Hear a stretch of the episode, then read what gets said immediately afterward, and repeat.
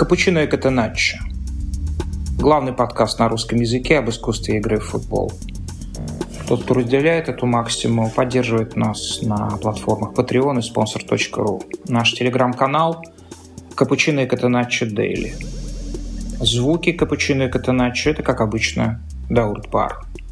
А слова – доктор Лукомский. Всем привет. Пациент Порошин. И сегодня Станислав Минин, лучший, по нашему мнению, комментатор футбола на русском языке. Стас, рад приветствовать тебя снова в Капучино Катаначо. Привет, спасибо, что позвали. Мы сегодня будем обсуждать полуфиналы больших и очень больших европейских турниров. А, кроме того, в конце мы коротко обсудим... А, нет, не в конце, мы по ходу обсудим а, будущее Месси. А в конце мы подключим Александра Дорского, чтобы понять, что означает пятое подряд э, чемпионство «Зенита», можно ли по этому поводу сказать что-то новое и неочевидное. Но начнем с того, что находится очень далеко от этих наших маленьких местных вопросов. Бесконечно далеко. Матч Реал Манчестер Сити в Лиге Чемпионов он получился всемирным, если не сказать вселенским, как мы ожидали. Стас, скажи, пожалуйста, ведь я же тебя не разоблачу вроде, если скажу, что ты болеешь за Реал. Ну, это очевидно. Да, я э, не то чтобы это признаю, я это не скрываю. Но я не болею за Реал, когда я комментирую, а когда я не комментирую, имею право. Ну, то есть, ну, как бы не болеешь в том смысле, что не топишь, когда комментируешь. Ну, конечно, нет, но это Тебе было так кажется, что ты да. не топишь. Вот нет, а так я болею, конечно, я переживаю, нервничаю. У меня некоторые коллеги удивляются. Вот, например, очень удивились во вторник, когда я сказал, не подключайте меня там в программу 8, э, э, не 8.16, там в онлайн по э, скайпу, потому что я буду, скорее всего, очень нервничать. Как ты будешь нервничать? Ну, нервничал, что делать.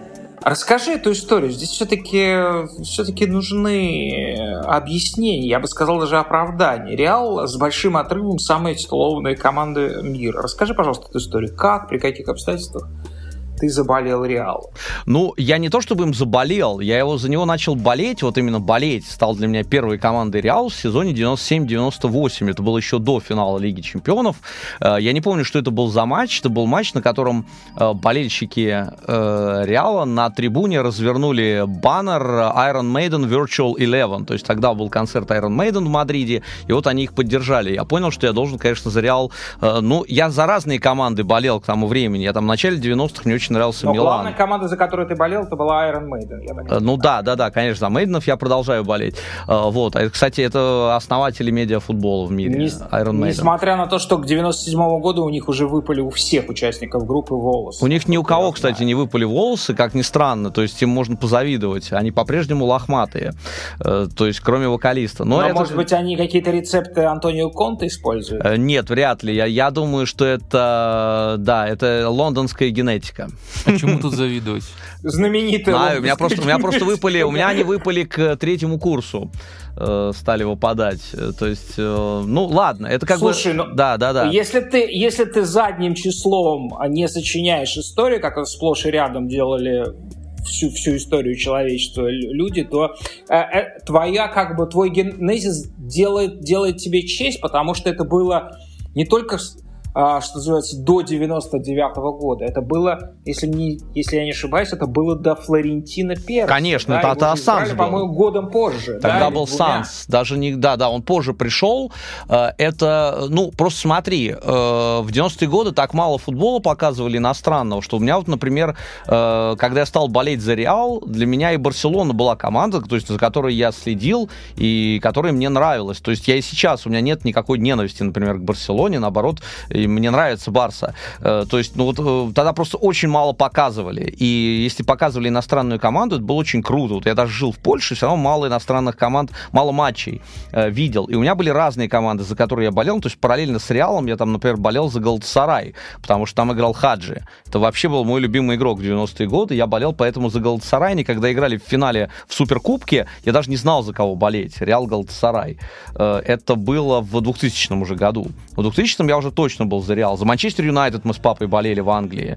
Э, ну, кстати, в Англии у меня много было команд, которые мне нравились. Ты просто, ты просто жил в отсталых, нецивилизованных странах. Ну да. Ну... Олигар, олигарху Гусинскому у нас с 97 -го года, если я не Совершенно ошибаюсь, верно, стали да. показывать э, топовые чемпионаты. Не-не, там да, тоже показывали.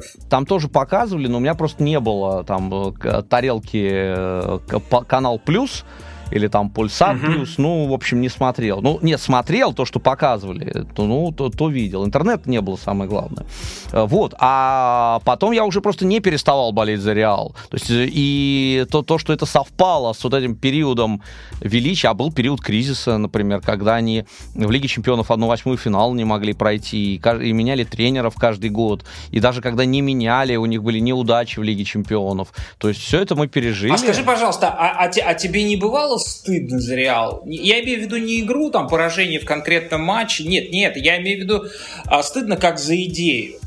Ну, нет, а почему мне должно быть за нее стыдно? А что, что, что стыдного ну, мне было кажется, в ну, Мне кажется, то, то, то, чем занимался Флорентино Перес до бана включительно, это было все довольно очень стыдно. Я думаю, что Реал более-менее занимал положение Челси, а, сегодняшнее положение Челси, а, он развращал и унижал а, профессию тренера, футболиста и так далее. Вот. Потом состоялся счастливое избавление, кара Господня, и все сложилось. Теперь Реал представляет идею чистоты. Это абсолютно, мне кажется, а, ну, это, это, это, это, религиозного толка история, то, что случилось с Реалом, на мой взгляд. Не знаю. Э, мне кажется, что это случился ковид, из-за которого у всех упали доходы, и Реалу пришлось выбирать, что он будет делать. Но плюс случились еще клубы, которые могут э, делать то, что Реал делал в куда меньших размерах и масштабах раньше. То есть, если Реал себе позволял купить одну звезду за год, ну или даже двух, ты говоришь про Челси, Челси позволяет себе купить очень много игроков,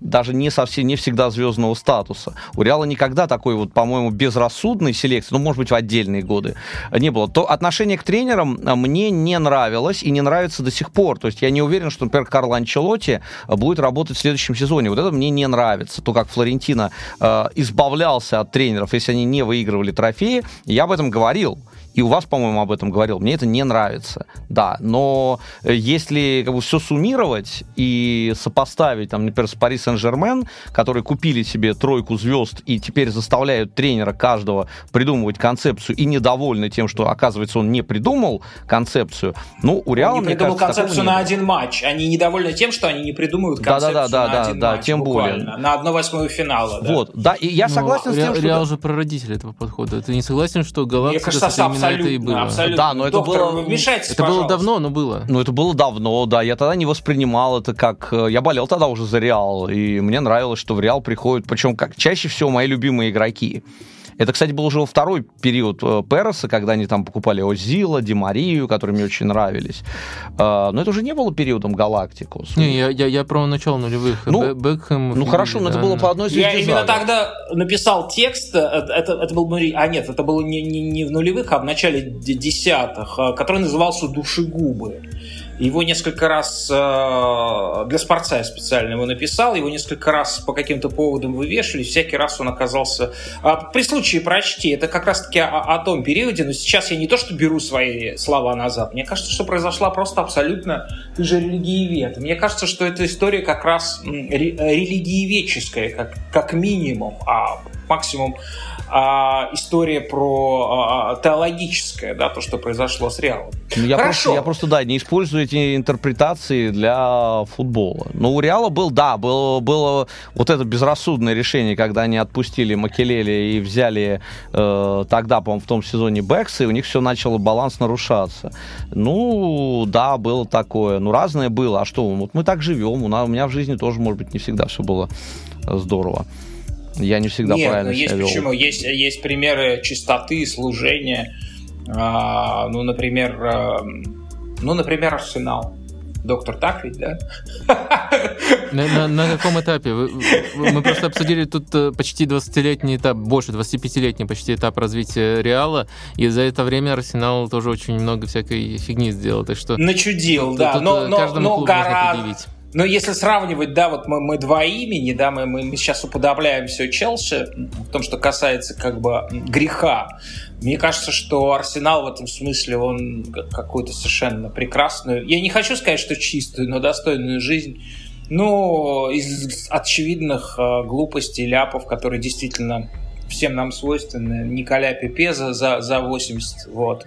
Но, не знаю, мне кажется, что... А вы, э, друзья, вы, вы дайте, пожалуйста, в комментариях свою интерпретацию, кто из э, больших команд, не нужно нам, пожалуйста, Сент-Руиден вспоминать или Байер Юрдинген, а, кто из больших команд, кому действительно прилипают большие деньги, кто действительно может а, а, может считаться чистым. Ну, по всяком случае, в сравнении с тем, с кем кого у нас. Давай, давайте, давайте тут договоримся. Мы будем банить людей, которые напишут Манчестер Юнайтед. А, а вы думаете, это будет самый распространенный вариант, да? Нет, я не думаю, что это будет распространенный вариант. Но, но это не, не, не, нет, давайте банить так, тех, кто, тех, кто будет писать еще Барселона. Неплохой вариант Мы таким будет образом за, забан, забаним это, пол, это, половина, это, половина, это половина сети Половину Казахстана. Простите. А что, найдется тот, кто напишет, Барселона сохранила чистоту идеи вот после последнего сезона? Ох, давай, давай, давайте проверим. В общем, э, ладно, это все шутки, никого не будем Да, пишите, пишите, пожалуйста, кто, кто претендует на чистоту. Претендует, не является чистым, претендует в комментарии. Хорошо. Отлично, а, Стас, я хочу тебе предложить сразу же радикальный, радикальный тезис. Вот смотри. А, Реал до сих пор находится в ранге чемпиона Испании, он там через тур 2 потеряет этот титул, и победитель Лиги Чемпионов. А вероятность того, что он а, сохранит свой титул а, победитель Лиги Чемпионов, я оцениваю в 51%, мы это позже обсудим. А, и я хочу сказать, вот может так случиться, что Реал потеряет оба титула. Но я хочу тебе сказать, боже, боже, как же похорошел, как же вырос этот Реал по сравнению прошлым годом. Ты согласен с этим? Я вообще не считаю этот тезис радикальным. Мне кажется, что тот матч, который Реал провел с Сити в этот вторник, он э, не только лучше двух матчей против Сити в прошлом сезоне, ну, но и, скорее понятно, всего, всех матчей, говорить. которые Реал провел в Лиге Чемпионов в прошлом сезоне. Ну, может быть, за исключением первой игры с Челси. Вот там была хорошая игра на выезде. Э, в остальном, я считаю, что Реал в этом сезоне стал... Я говорю об этом всем. Реал в этом сезоне стал лучше, стал сильнее, но он может остаться только с Кубком Короля. Хотя я, кстати, не стал бы недооценивать Кубок Короля. Они обыграли Атлетика, они обыграли Барселону. То есть это кубок, который обрел дополнительное значение. Они не просто прошли команды рангом слабее, они прошли сопоставимых э, соперников и выиграли трофей. Слава богу, что хотя бы это выиграли. Но по качеству игры Реал лучше, чем в прошлом сезоне. Вадим, а, а, теперь радикальный тезис для вас. А, оцените, пожалуйста, уровень моей слепоты в прошлом. Я считаю, что этот Реал лучший Реал из тех, которые я видел. Э, исходя из тех э, критериев, которые мы с вами ну, э, скромно сформировали за, и нескромно за те 7 лет, что 6 лет, что мы выпускаем Капучино и Катеначчо. Я имею в виду Реал в обозримом прошлом лучше. Угу. Ну да, это требует такого мысленного экскурса в прошлое, который нужно сделать крайне быстро. А, я бы точно не говорил об этом с такой уверенностью. У меня на самом деле нет э, настолько четкой уверенности, как у вас со Стасом, что этот реал лучше, чем э, прошлогодний. Мне кажется, что этот реал, если мы говорим об эстетической стороне, э, примерно такой же, ну то есть это те же принципы, это та же красота и те же недостатки недостатки, если мы говорим о некоторой нестабильности, которая связана тоже с тем, что большая ставка делается на импровизацию. То есть, э, ну, понятное дело, тот же тренер, э, тот же костяк, э, неудивительно, что команда остается примерно такой же. Так что тут у меня нет такой уверенности. Интересно, конечно, индикатор пытаться мерить Реал по матчам с Манчестер Сити. Если пытаться мерить по матчам с Манчестер Сити, который на самом деле тоже меняется, и об этом нельзя забывать, то, возможно, этот тезис уместен. Но продвигать его как уверенный я бы не стал. Наверное, я бы другой для какого-нибудь э, среднего болельщика радикальный тезис продвинул бы, что Реал не стал хуже, потому что многие считают, что вот э, не, не, не будет повторения прошлогоднего успеха, значит, стал хуже, значит, э, Анчелотти уволить надо. И вот э, таких э, болельщиков радикальных, конечно, э, таким болельщикам радикальным, конечно, можно, можно сказать, что точно не стал хуже.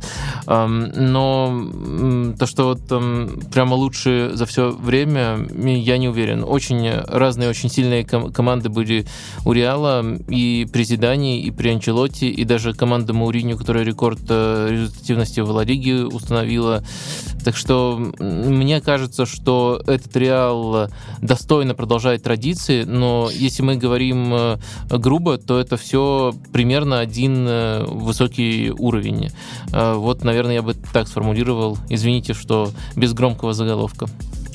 Да, да, нет, не извини, мы, мы, мы, мы не примем ваш заголовок, мы пробуем его оспорить. Смотрите, что я имею в виду. Во-первых, во-первых, давайте, давайте вспомним, а, ну, не отскоки, а отскочище, да, то есть, ну, как бы абсолютная какая-то чудесная история. Мы сравнивали э, путь Реала с Челси э, 2012 года прошлого, в, прош, в прошлом сезоне, да, и решили Челси отбросить, потому что, ну, там как бы чудесность, она была другого свойства, да, все-таки все, что сопутствовало Реалу в прошлом году, это просто вообще какое-то э, богоизбранничество было. Вот. А второе, что я имею в виду, э, заявляю, что этот Реал не просто сильнее прошлогоднего, но, на мой взгляд, самый сильный. Я имею в виду количество того, что придумывается и что, на мой взгляд, восхитительно работает в той или иной мере. Да? Мне кажется, что это сто процентов выше пика, э, пик карьеры э, Карла Анчелотти.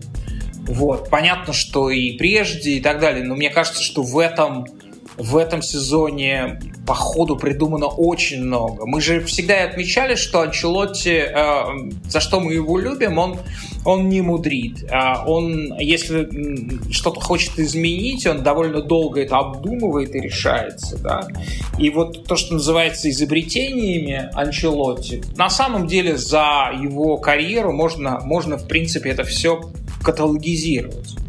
Но в этот сезон мне труднее. Может быть, вот Стас, ты поможешь, да? Ну, самое восхитительное, да, самое восхитительное. Состав практически не изменился, да. Пришел, да, пришел, собственно, по сути, один игрок новый, а, и он, его даже нельзя назвать сейчас а, основным. А, самое восхитительное – это позиция Камовинги. Это то, как он ее интерпретирует. А, восхитителен, а, восхитителен. То есть вы тогда то, скажите, что, что восхитителен Дидей Дешам? Который это придумал, да, да, да, стал отцом-основателем, которому вдруг не, я это, не отнимаю это пришлось должного, но не, не упомянуть нельзя как бы восхитительные обстоятельства, которые его к этой придумке привели. То есть здесь э, есть случайность, э, то, что Дышам вообще попробовал Камовинга в этой роли, они просто потерялись. Но дело как бы не в этом. Ты сказал, один игрок пришел, да, но смотри, пришел Чуамини, казалось, что Казимира это вот такая несущая конструкция, без которой будет очень сложно баланс сохранить, потому что он подчищал за всеми, он проделывал большой объем работы, он все успевал, Реал мог позволить себе играть смелее, когда был у них Казимира. Вот когда Казимира ушел, казалось, что э, сезон будет кризисным. Вот именно из-за этого. То есть им не хватит его в нужные моменты. Что меня по ходу этого сезона удивило. Не только Камовинга, которого мы помним, он же ведь не первый сезон в э, Реале, и он вот эту роль, он приобретался именно в, на роль опорного полузащитника. Он эту роль интерпретировал, ну, с вопросами. То есть иногда избыточно рисковал, иногда неправильно принимал решения, иногда слишком су- суетливо действовал. Сейчас он и в этой роли бывает хорош, а бывает и в другой. То есть он интегрировался в этот механизм, в эту интеллектуальную машину, которая может мыслить на поле. Плюс, ну, вот Тони Кросс всегда, когда его приходилось использовать вот, в качестве, вот, вот. Я да, же тебе в качестве опорника, пас, а, всегда это было опасно. Кросса, да. А сейчас я он начал использует... Камовингу да. и поставил запятую. Да, конечно да, же, да. Кросс. Да, продолжай. То есть несколько вариантов вот этой тройки появилось. И все они в разных ситуациях, ну, мы не можем сказать, что они всегда будут работать. И всегда правильное решение будет у Анчелоти, он может исправиться. Э, все варианты троек так или иначе мы видели контексты, в которых они работают. Я не думал, что настолько можно э, вариативно к этому подойти, что всем можно поменять роли, и они будут работать. И Камовинга, да, это как бы знак того, что может игрок вот в этой системе ну, как бы система это мы условно называем, потому что нет, это не, не догматическая система. Вот в, этой, в этом механизме интеллектуальном он может туда интегрироваться, и он может в нем развиваться. То есть мы, возвра... я возвращаюсь к тому, что ты сказал, э, могут в этом сезоне и этот титул проиграть, и тот титул проиграть. Если качество оценивать работы, то это у меня прям оптимизм. Потому что это значит, что можно других игроков брать, и они тоже смогут развиваться. Главное, чтобы правильный был тренер, который не, где-то не передавил бы, Э, и вот в этом проблема. Но так, да, я согласен, что Реал стал более вариативным, и даже Венисиуса зависимость, конечно, сохраняется. В прошлом сезоне это еще была зависимость от одного рисунка, как мне кажется, игры, и Анчелоти сам это говорил. Чем мы будем играть первым номером, прессинговать, у меня команда старая, у меня есть Венисиус, который убежит, и вот мы на него будем отдавать передачи, создавать такие условия, когда у него вот эта изоляция будет на фланге. Сейчас как бы тоже понятно, но и Венисиус вдруг еще добавил, то есть он просто монструозен. И зависимость вроде бы сохранилась, но они научились как бы от этого отталкиваться и с этим работать, даже в неудачных матчах. А вот, друзья, вы, вы расскажите, вы же все-таки, э, ну, естественно, ты и, и доктор, вы постоянные зрители Реала, вы смотрите э, матчи Реала даже с маленькими командами. Вот скажите, вот это вот восхитительное движение, когда он на велике или на самокате идет в центральный круг, Камовинга Камовинга в том числе занимает, занимает его позиции, он потом вот резко разворачивается, получив мяч, и а, как бы дальше создает а, перегруз а, левого фланга. Это уже в чемпионате используется. Я, например, вот в матче с Сити, это, наверное, одно из главных моих впечатлений, меня это совершенно восхитило. А он это кто у вас тут, Венисиус? Он это Венисиус.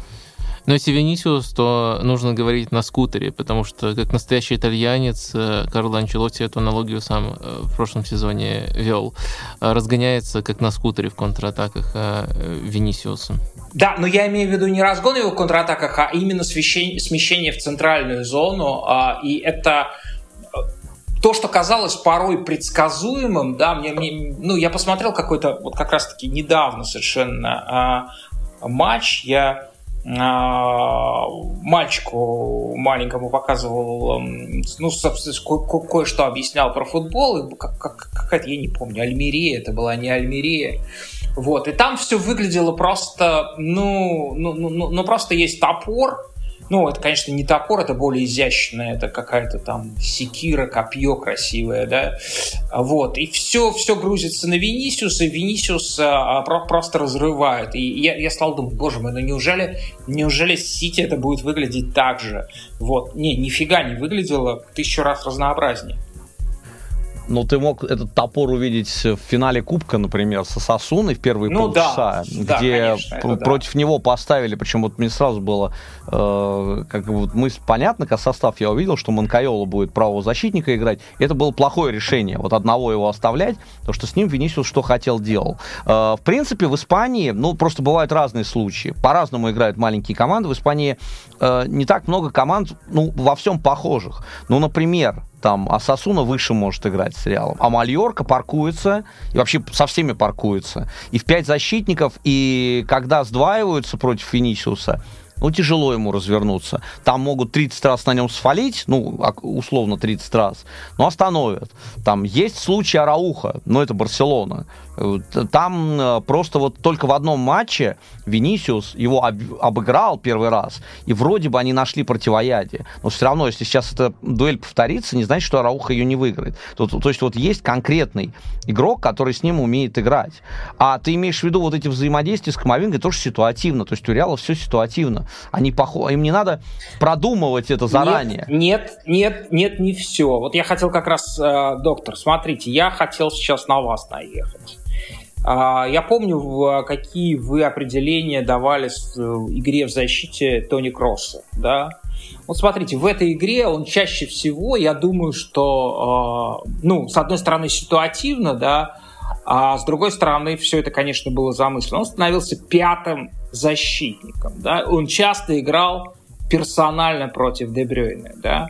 Отдельно мы э, оценим, насколько, насколько это, это нельзя назвать постоянной персональной игрой. Это как раз-таки фрагментарно была персональная игра. Он становился пятым защитником. Мне кажется, что в том, как э, Реал грандиозно совершенно выдерживал давление Сити, давайте признаем, что такого давления сейчас в мире вообще никто не может создавать, не только в плане мощи, да, и в этом тоже, да, но и в плане вариативности, потому что Сити использовал все, все, все ну, там три основных приема, да, но это все равно очень много. Это перегруз правого фланга, это изоляция на левом фланге Грилиша, и это то, что называется Twin Tower, да, а, длинные удары Эдерсона в направлении на Холланда, скидки на Дебрюйна, и они в пары по центру в стеночках а, а, про, проходит центр, да. То есть вот это вот все, а, в принципе, а, выдерживать кто-то иногда может, но выдерживать с таким достоинством, а, с, таким, а, с такой выдержкой, как, как Реал, никто. И это совершенно... Я вот эти первые там 25 минут, да, я для меня это вот как бы, наверное, высшая, высшая фаза этого матча. Потом Реал стал совершенно великолепен уже в переходных стадиях, в развитии атаки, вот. Но то, что он выдержал, и главное, как он выдержал, я совершенно под огромным впечатлением нахожусь. Поэтому вот давайте по поводу кросса, да. Да, я категорически с вами не согласен. Э, ну, давайте сначала по поводу кросса. Действительно, у Реала, если мы берем э, стадию обороны, был вариант, когда они выстраивались 4-2-3-1, и тогда Вальверде и Кросс э, играли в полуфлангах, и действительно в этой стадии действовали практически персонально. Модрич как десятка играл. И потом, когда они уже садились совсем близко к своим воротам, они выстраивались компактные 4-1, 4-1, 4-1. Ну, то есть уже тройка по-другому располагалась в центре поля. То есть э, в, в, этом, в, этом, в этом отношении Реал, конечно, был организован э, в целом, но если брать э, частности, то как раз-таки Кроссу вообще никогда не было претензий по пониманию игры, были претензии по просто физическим качествам. Он не очень, не, не очень быстрый, мягко говоря, он даже сам над этим периодически иронизирует. Ну и, конечно, был очень яркий пример, когда тоже с персональным заданием он, он делал все как бы правильно, но провалился из-за своих физических качеств. Это когда Канте его просто растерзал в свое время. А, по-моему, это когда Челси выиграл Лигу Чемпионов в итоге было. Да, да, да, да, да. А, в этом матче тоже много эпизодов было, и всегда он как бы по замыслу действовал правильно, но не всегда он успевал полностью. Нельзя сказать, что он, вот если вы говорите Дебрёйна его оппонент, нельзя сказать, что Дебрёйна провел плохой матч. Дебрёйна провел очень яркий матч. У Дебрёйна, кстати, было очень много ударов, попыток хороших из опорной зоны, когда она пустовала. И конкретно в эпизоде с голом, великолепным голом Кевина Дебрёйна, Кросс начинал эпизод, играя с ним, но потом застрял, не доиграл. Я не говорю, что он главный виновник, но вот если мы конкретно эту задачу, которую вы описали, анализируем, то вопросы к нему есть. То есть в совокупности там плюсы, минусы. Тони Кросс красавчик, приносит очень много пользы Реалу, и в этом матче тоже, но тут э, я бы в восторге попридержал. Это первый момент. Второй момент, где я с вами кардинально не согласен, это то, что было какое-то невероятное давление, только Реал, единственная команда в мире, которая может его перенести. А, нет, фишка была в другом. Фишка была в том, что а, Реал — это команда, к которой Сити относится с таким уважением, которой Сити настолько побаивается, что Сити не играл, как обычно, в, своем, в своих построениях атаки. А, Сити э, использовал... Поначалу не играл, а потом Стоун стал подниматься. Стоунс поднимается, и это нормальная ситуация, это но та, там очень часто была ситуация, когда э, смотрите на то, как располагаются игроки в последней линии, то есть их было банально меньше, потому что Дебрёйн и Гюндаган, они опускались, э, то есть э, только Родри и Стоунза не хватало для того, чтобы продвигать атаки. Реал больше на контроль был нацелен, поэтому опускал сюда дополнительного игрока, и, следовательно, давления какого-то феноменального не было. Если говорить о том, что Реал сделал уникального, и что ни одна другая команда в мире не повторит, это отрезок в начале второго тайма, когда счет уже был 1-0 в пользу Реала, и Реал оборонялся против Сити, владея мячом, ну или просто за, забрал мяч, и еще, кстати, там хорошие моменты создавал, там, по-моему, на 48-й была атака, ну просто, наверное, лучшая позиционная с атака пяткой. Э, с, с пяткой Карвахаля, но что было до пятки Карвахаля? Они минуту владели мячом, они сделали 29 передач, я перематывал и считал, если что, э, и там в этой атаке э, в разных ролях, но в центральных зонах сразу два крайних защитника, Камовинга и Карвахаль задействованы, то есть и свобода, и терпение, и доведение этой комбинации до, до атаки, до, до почти гола, до удара и штрафной. В общем, все было феноменально, но самое главное, наверное, на этом этапе то, как Реал использовал владение как оборонительный инструмент, как они забрали мяч в ситуации, когда Сити нужно забивать. Вот это, конечно, меня дико впечатлило. Это вот отрезок, который ни одна другая команда не повторит, а тот отрезок, который вы приводите, я тут э, согласен с базовым тезисом, что Реал хорошо оборонялся. Э, то есть э, Реал играл вторым номером в первом тайме, и Реал это делал достойно. В атаке не, не, не очень много получалось до гола Венисиуса, и даже в контратаках. Но оборонялись Я бы сказал, хорошо. что получалось почти столько Но же, сколько в другую стадии, вижу. сколько у Сити. Причину я другую Мне кажется, вижу. что Я- Ре- Реал, я- был не- Реал был острее все равно, чем Сити. А, Помните- помните, как тут, тут Диаш, даже, а, мне кажется, тут в союзники могу потянуть Карла Анчелотти. Он сказал, что мы забили в первой же контратаке. Ну, то есть э, остальные подходы, которые можно теоретически тоже записать в он контратаке, он не даже не засчитал. Окей, его, договорились. эмоции, его эмоции захлестывали. А, слушай, м, Стас, по поводу, по поводу спонтанности, да, о которой ты говорил, а скажи, пожалуйста, вот Антонио Рюдигер после матча сказал, а, если я, я, я правильно поймал цитату, он сказал, что провел лучший матч в своей жизни. Вот скажи, пожалуйста, его интервенция по игроку, да, которые так э, широко обсуждаются, потому что эти, ну, это, это действительно вот с военным термином интервенция а, соотносится, потому что это делается в очень агрессивной манере, на грани фола, но я не помню, когда последнее время там Рюдигер красный хватал. Вот. А, И это как бы выглядит как форма устрашения а, соперника. Вот насколько, э, на твой взгляд, это спонтанно? Нет, то, что Рюдигер играл по Холлану, это не спонтанно, естественно. Это план на игру, что он будет это делать. Сомнения были только в самом Рюдигере. То есть он не всегда качественно играет. Он может не справиться с заданием. То, что он справился, это он красавец большой, тем более, что он заменил, ну, наверное, лучшего центрального защитника сейчас у Реала Милитау. Там, несмотря на э, косяки последние, вот лучшего по сезону. Но а так, э, я не, я не уверен, что это сработает, например, не будет работать, будет Милитау играть в ответном матче, Э, но э, здесь, с одной стороны, вот как про Холлана можно сказать, то есть, в принципе, Наверное, можно придумать, как его закрыть. Конечно, это вот как раньше против Барселоны все говорили, все знают, как с ней играть. Но ты сделай, ты сыграй. Так и тут. Можно его закрыть, но ты закрой.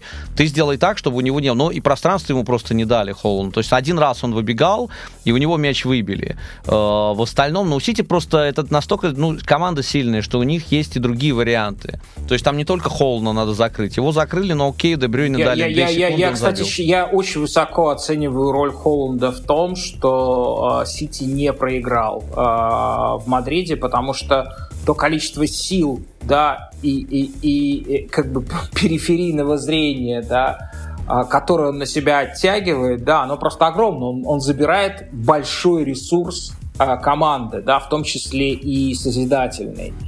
И мне кажется, что это, это всегда уже теперь в каждом матче действует, да, то есть его так называемое пропадание, да, когда он не забивает, и все обсуждают, что он не забивает, и у него мало касаний мяча, да, а это все совсем, на мой взгляд, по-другому выглядит, чем в начале сезона.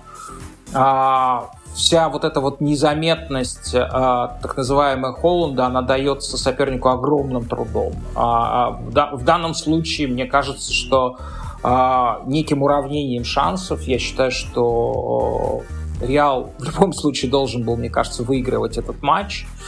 А, Во втором тайме, когда в открытую фазу перешла игра, это все выглядело очень убедительно, но роль Холланда я исключительно оцениваю.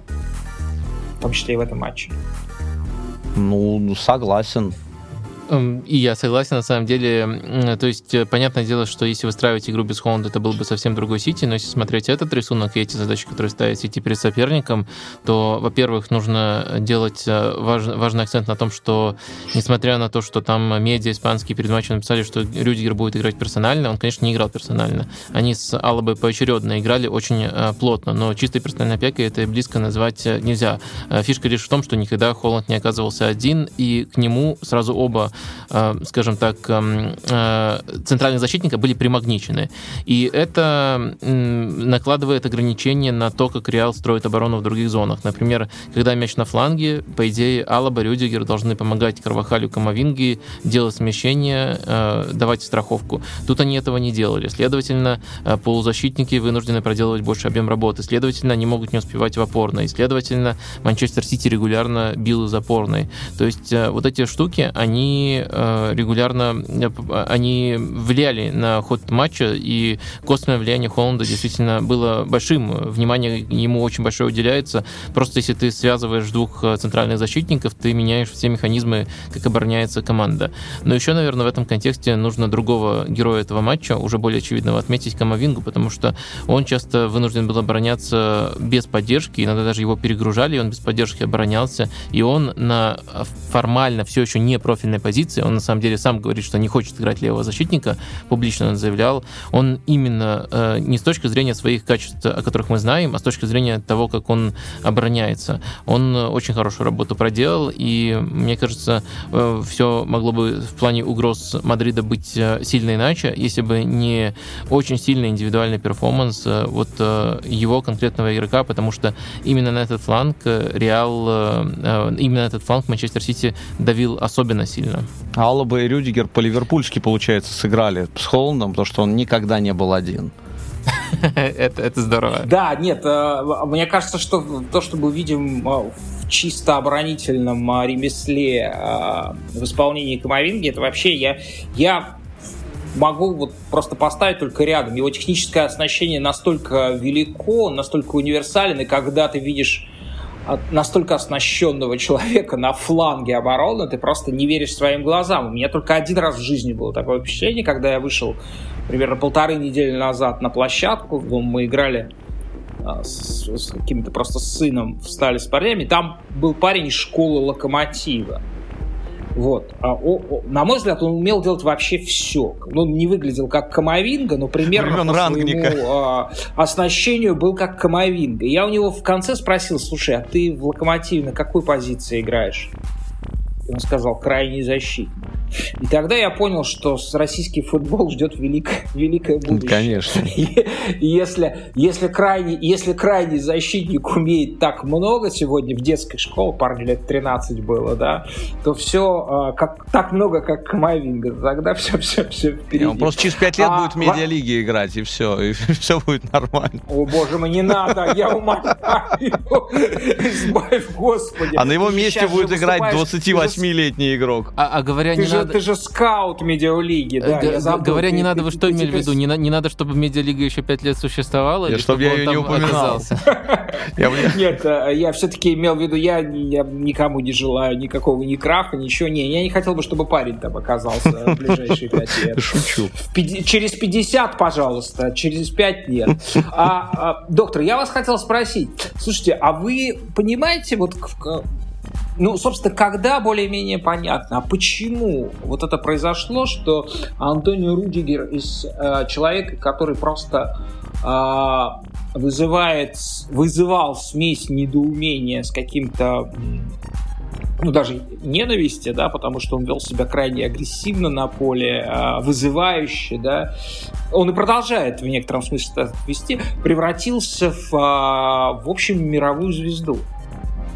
Ну, я бы не преувеличивал. Где понятно? Это произошло в Челси. Да, да это, ну, это ну, произошло ну, в Челси. Ну, ну почему? Ну, смотрите, мне кажется, что всегда у Рюдигера для современного защитника был достойный набор качеств, но впечатление портили косяки. Он слишком часто их себе позволял, и причем косяки не такие, которые даже сейчас сохраняются, там позиционные некоторые ошибки и некоторые, скажем так, чрезмерно интуитивные, я бы так это описал, игра это сейчас есть. А вот косяки, которые прямо бросаются в глаза, когда, ну, то, что называется просто привоз угрозами в простом бытовом э, значении. Он повзрослел, он от этого избавился. Это первый момент, э, который влияет на восприятие. Второй момент, который влияет на восприятие, это, конечно, работа с Томасом Тухелем, э, и потому что Томас Тухель очень, очень, очень много индивидуально с ним занимался, его штаб, и потому что хорошо знает его возможности, ну и, конечно, потому что он нашел для Рюдигера прямо лучшую роль в его карьере. И по-настоящему звездой мирового уровня, наверное, он был только играя играя в тройке центральных защитников, э, левого крайнего центрального защитника с интересными рейдами в Челси. То есть там роль подходила ему, и потому что вот эта интуитивная манера... он играл, в, э, он, э, он играл и в Роме на этой позиции, лучше бы это не вспоминать. Он играл и правого защитника в Роме. Это, это было страшно. Это было Я ужасно. говорю именно про Я... тройку защитников, левого центрального защитника а, в тройке. Да-да-да, он играл в четверке. Это, это было ужасное решение исполить, ужасное исполнение. Я, я, я просто помню, как, как, как это было в Роме. Да. И вот плохо. Эта позиция, она помогает э, за счет того, что три защитника есть э, в схеме, маскировать некоторые его э, индивидуальные слабости, ну, то есть его вот интуитивность в обороне. И это также помогло ему раскрыться с мячом, позволило делать рейды, за которые мы так его хвалили постоянно. А что касается его места в реале, я не, не скажу, что в этом сезоне он играет как центральный защитник мирового уровня. Это добротный сезон с адаптацией, с вот таким пиком, за который его похвалят. Пик это, конечно же, последние матчи. Но в целом, если брать ситуацию, когда все здоровы, э, тут, конечно, надо немножко еще поресерчить для того, чтобы говорить уверенно, но я думаю, было больше матчей, когда Милитау Алаба играли, когда все здоровы. Да, вот и, и Стас тут тоже добавляет, что это так. Э, так что мне кажется, что э, Рюдигер в, в реале играет далеко не безупречно, играет достойно для первого сезона, но и также, наверное, еще можно отметить, что позиция центрального защитника... Но он третий защитник все-таки центральный центральный, да, да э, сейчас? То, то есть он остается третьим защитником, просто запасным. Да, все так. Но в реале все-таки э, центральные защитники, так устроен механизм достаточно давно, они могут действовать э, сверхагрессивно. То есть они всегда выдергиваются из линии, и это нормальная практика, поэтому Рюдигеру относительно другой команды, которая играет с парой, тут все-таки немножко попроще. Вот даже если в сборной Германии его заставят играть в паре, я думаю, что он будет ошибаться чаще, чем в реале но и в целом э, вот мировой уровень был в Челси, когда вот э, сезон даже больше он держал эту планку. Сейчас я так сказать э, не могу, к сожалению, но в целом его взросление, которое вот мы сейчас прочертили, оно очевидно, оно действительно есть. Потому что он на стандартах, конечно, очень полезен, то есть вот его выпускают иногда, когда есть проблемы, и когда команда поддавливает, она много угловых зарабатывает, его выпускают, чтобы он сыграл штрафной головой. Кстати, по-моему, вот после Рамуса не было такого игрока, которого вот именно так бы использовали. Причем, помнишь вот этот эпизод с Ливерпулем, когда они забили на выезде, когда он пришел в штрафную, за ним следили внимательно очень, а забил Милитау. То есть вот они обманули э, таким образом. То есть все под Рюдигера ориентируются. Ну, плюс пару героических вещей он совершил все-таки в этом сезоне. Шахтер, по-моему, забивал с э, разбитой головой. Но вообще звездой-то он не был никогда. Даже в Челси он не был звездой. Он просто э, играл очень круто, исходя из своих функций. Ну, это не звезда, звезда Ван Дейк э, в обороне. Для меня просто это... Нет, но на фоне того, что он в Италии показывал... Не, ну на э, фоне... Это всегда, можно сказать... Ко второму, ко второму, третьему сезону он стал выглядеть просто суперзвездой. Мне просто кажется... Я просто не узнал человека. Тут э, критерии важны. Но вот для меня Рюдигер в Челси на определенном этапе входил, допустим, в топ, наверное, даже 5. Ну, расширим, окей, в топ-10 на своей позиции. Можно ли назвать его из этого звездой? Ну, я бы, наверное, сказал, что да, можно. Вот э, у меня просто такое определение. Доктор, смотрите, что, что важно, почему я построил э, наше обсуждение от Реала в первую очередь. Мы как будто как будто Сити в роли, в роли какой-то тени был в этом матче. А мне кажется, что вот с тех пор, как э, у, у Сити, как известно, это довольно странный сезон, А, до февраля э, можно было сказать, что, наверное, у Гвардиолы не было в Англии такого неубедительного сезона, а, чтобы его команда выглядела так, э, так шатко, так э, переменно, да. Вот. Но в феврале произошло совершенно чудесное, опять же, восстановление команды в, в, в полной силе, да, она явилась, может быть, такой, какой не была никогда. И вот с тех пор, собственно, только это был второй матч, когда можно сказать, что Сити был побежден психологически, не проиграв опять-таки, да. Первый матч это матч против Арсенала 2-3, где Сити не создал, я настаиваю на том, что не отдавал сознательно инициативу, не отдавал мяч, Арсенал сам забрал эту инициативу, в итоге проиграл тот матч 1, 2-3. Э, да, по-моему, а второй по- матч... По-моему, 1-3, но не, не суть важно. Но я не помню, в этом сезоне счета 2-3 в матче Арсенал-Манчестер Сити. Если это, это матч в АПЛ февральский, то там 1-3 было. Нет, следующий матч, по-моему, 2-3 кубковый, да? Кубковый 1-0 проиграли Сити. А, нет, значит 1-3, sorry. Sorry, 1-3. Неважно, вот даже, даже то, как я помню результат этого матча, да, мне, мне, мне хочется Арсенал двинуть ближе по голам, да. И здесь ничья... Да, ничья 1-1. А, мне кажется, что скорее Реал заслуживал победу, но это мое ощущение. Опять же, здесь такой мой восторг и энтузиазм по поводу того, что а, совершенную команду, которая хочет контролировать все поле и любую секунду матча, да, она так э, часто теряла контроль и в конечном счете просто согласилась на ничью, и то, как Сити играл последние 15 минут, кажется, что они просто забыли регламент. Они защищали этот гол, забитый на чужое поле, думая, что теперь он им что-то дает. Вот, на самом деле нет, ничего он не дает, ровно та же ничья, со счета 1-1 начинается второй тайм. А, скажите, пожалуйста, вы готовы попробовать представить сценарий, в котором Реалу придется а, значительно а, сложнее? В чем на ваш взгляд, Гвардиола попробует испытать этот Реал? Куда двинуться? Потому что то, что было, не дало ничего. Ну, во-первых, это дало кое-что. Мы просто увидели, что таким игрокам, как Дебрёйне, вот если ты даешь им 2 секунды времени, ну, полторы секунды времени, они могут решить. То есть, на самом деле, мы вот похвалили Реал все вместе за то, как Реал здорово оборонялся, но все равно, когда ты против такой команды, как Сити, обороняешься, даже если э, Сити консервативнее играет, даже если они не так агрессивно играют, как могут, все равно нет гарантии, что ты не ошибешься, даже если те же приемы будешь использовать. Я думаю, что начнут они примерно так же. Ответный матч, и шанс все равно 50 на 50, что ошибется Реал или не ошибется. И Сити этим может воспользоваться. А дальше сценарии уже будут такие.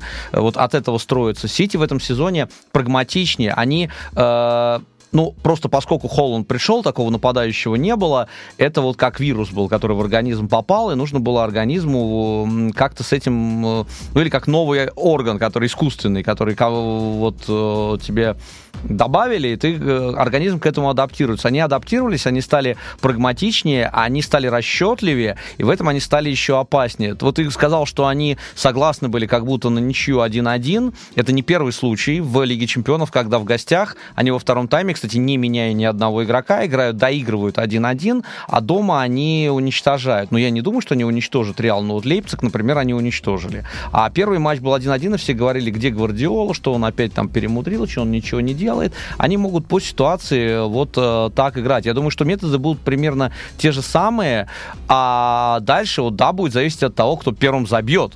То есть, если, допустим, Сити забьет, я думаю, что Реалу будет сложнее, чем в прошлом сезоне вот эти свои отрезки преимущества внезапные найти. Не готов сказать, что не найдут, но будет сложнее, потому что Сити научился мяч отдавать, совершенно спокойно с этим играть и идет к своим трем титулам в этом сезоне. А, я согласен, мне кажется, тут очень показательный отрезок был в этом матче, ведь на самом деле в тот момент, когда э, Сити свой гол забил, Реал выглядел лучше, и вроде как э, матч стал уже хаотичным, типа вот э, классический рисунок Реала, но в этом случае Сити не пропустил второй в таком рисунке, а Сити, наоборот, отыгрался в этом рисунке, так что Сити, да, в этом отношении стал другим, и это не единственный пример. Был, были другие матчи с Баварией, и с Арсеналом, где они играли иначе, где они отдавали мяч на некоторые отрезки и грамотно этим пользовались. Они просто отдавали для того, чтобы э, отдать и ощущать свою беспомощность, как некоторые команды. Э, в общем, э, это действительно так. Еще бы я отдельно, наверное, поговорил э, о факторе Бернабеу, потому что мне кажется, что э, ну, это сейчас наравне с Энфилдом, если не выше, э, стадион, который делает дополнительную разницу. Энфилд уже все забыли, там уже Акрон выигрывал. Ну, я все-таки не такой, не, не такой истеричный у меня характер, чтобы забывать Энфилд. В долгосрочном периоде лет 5, мне кажется, Энфилд не меньше дал энергии, зарядки, дополнительных эмоций всего своей команде, чем Бернабеу. Но Бернабеу тоже уникальный в этом, в этом плане стадион. И мне кажется, даже не то, что Сити дома играет второй матч, большой плюс, а то, что Реал играет не на Бернабеу ответный матч. Вот это важный фактор может быть. Что касается непосредственно тактики, то я думаю, Сити будет э, в, на старте пытаться владеть, но постарается, наверное, уже владеть не так консервативно, то есть не так осторожно, не пытаться Гюндагана опускать э, третьим опорником при владении. Это первый момент. Второй момент, э, высока вероятность, что к этому матчу восстановится Натан Аки. Это может казаться просто таким небольшим звеном, но на самом деле, когда мы говорим о пространстве, где можно было продвигаться, зона, где Аканджи играл, она часто была именно такой зоной, где можно продвигаться. Но Аканджи хорошо обороняется в этой позиции, но он все-таки не левоногий и немножко ограничен в этих э, продвижениях. Иногда даже было хорошо видно, что он оказывается в более широкой позиции, чем мы привыкли видеть от центрального защитника Реала, но не очень хорошо может этим, этим воспользоваться. На Танаке, мне кажется, по-другому себя поведет. Да, это, кажется, один игрок, но это влияет на скорость циркуляции мяча и влияет, может быть, на то, насколько часто нужно опускаться Гюндагану и Дебрёйне для продвижения. Все, все связано в этой системе. Это первый момент. Второй момент, э, который я бы скорее ожидал не сразу, а по ходу матча, это использование на правом фланге Махреза. То есть он может э, выйти и играть э, формально в этой же роли, в которой был в данном случае Бернардо Силва, но он игрок, который нацелен на риски, а не на контроль. Понятное дело, определенная степень контроля нужна от всех в Манчестер Сити, но есть все-таки некоторые склонности. Вот Силва дает больше контроля, Махрез пытается больше рисковать. И если уже нужно будет еще сильнее открыться, то, мне кажется, в э, центральной зоне можно еще использовать э, э, один из двух вариантов. Первый вариант — это Рика Льюис, недооцененный, пока очень молодой, но очень талантливый ложный фулбэк, который буквально в Академии был взращен как ложный фулбэк, который еще может и в чужих полуфлангах очень элегантно действовать. То есть ложный фулбэк с элементами и опорника, и десятки, вот его можно использовать. Либо второй вариант — использовать в центре поля вот буквально рядом с Дебрёйна Хулина Альвареса, а в опорную зону опустить Бернарду. То есть это все та же структура, но это более атакующее наполнение. То есть, я думаю, во-первых, э, Сити априори будет владеть более смело, выстраиваться немножко по-другому, а во-вторых, э, Гвардиола может влиять на эту же структуру, не меняя ее, через наполнение, через характеристики на отдельных позициях. Стас, учитывая то, о чем сейчас э, говорил доктор, а скажи, пожалуйста, можно предвидеть, что Анчелоти выставит э, консервативный, скажем, более консервативный стартовый состав, условно имени прошлогоднего плей-офф, где Вальверде будет в роли э, ложного, ложного вингера, а в тройку в центре э, Чемиани поставит вместе с Кроссом и Модричем? Ну, не знаю. Мне кажется, что будет, не, не будет таких существенных изменений. Э, то есть вот Вадим говорит, если они, если Сити будет смелее владеть, смелее атаковать, может быть, Реал будет больше в контратаке убегать. Я не думаю, что вот именно э, за счет Чуамини они здесь какой-то дополнительный э, баланс обретут. Тем более, что Чуамини после травмы, вот после возвращения, он, ну и по каким-то объективным параметрам не всегда в старт попадает. То есть он форму ту, которая была в начале сезона, он, по-моему, так и э, не набрал. Я не думаю, что Анчелоти очень многое поменяет, вот ему тоже перемудривать не надо. Э, что касается Вальверды, это всегда можно сделать просто по ходу матча, сделать из него э, ложного э, вингера, а так, э, я думаю, что и Родриго вполне э, справляется с этой ролью. Я, я жду, что будет просто Милитао играть с Алабой, а не будет Рюдигер. Как, не, как может быть, не странно. Ну, так и будет. Э, а других изменений, ну, не знаю, Вадим, ты ждешь, что у Реала будут какие-то перемены? Ну, допустим, они, Анчелоти, знает то, что ты знаешь. Вот что Сити так сыграет, как ты сейчас описал. Ну, мне кажется, что наверное, Анчелотти действительно попробует этот вариант просто потому, что он, помимо всего прочего, лучше всего работает э, за последнее время из того, что перепробовал в центре поля Реал.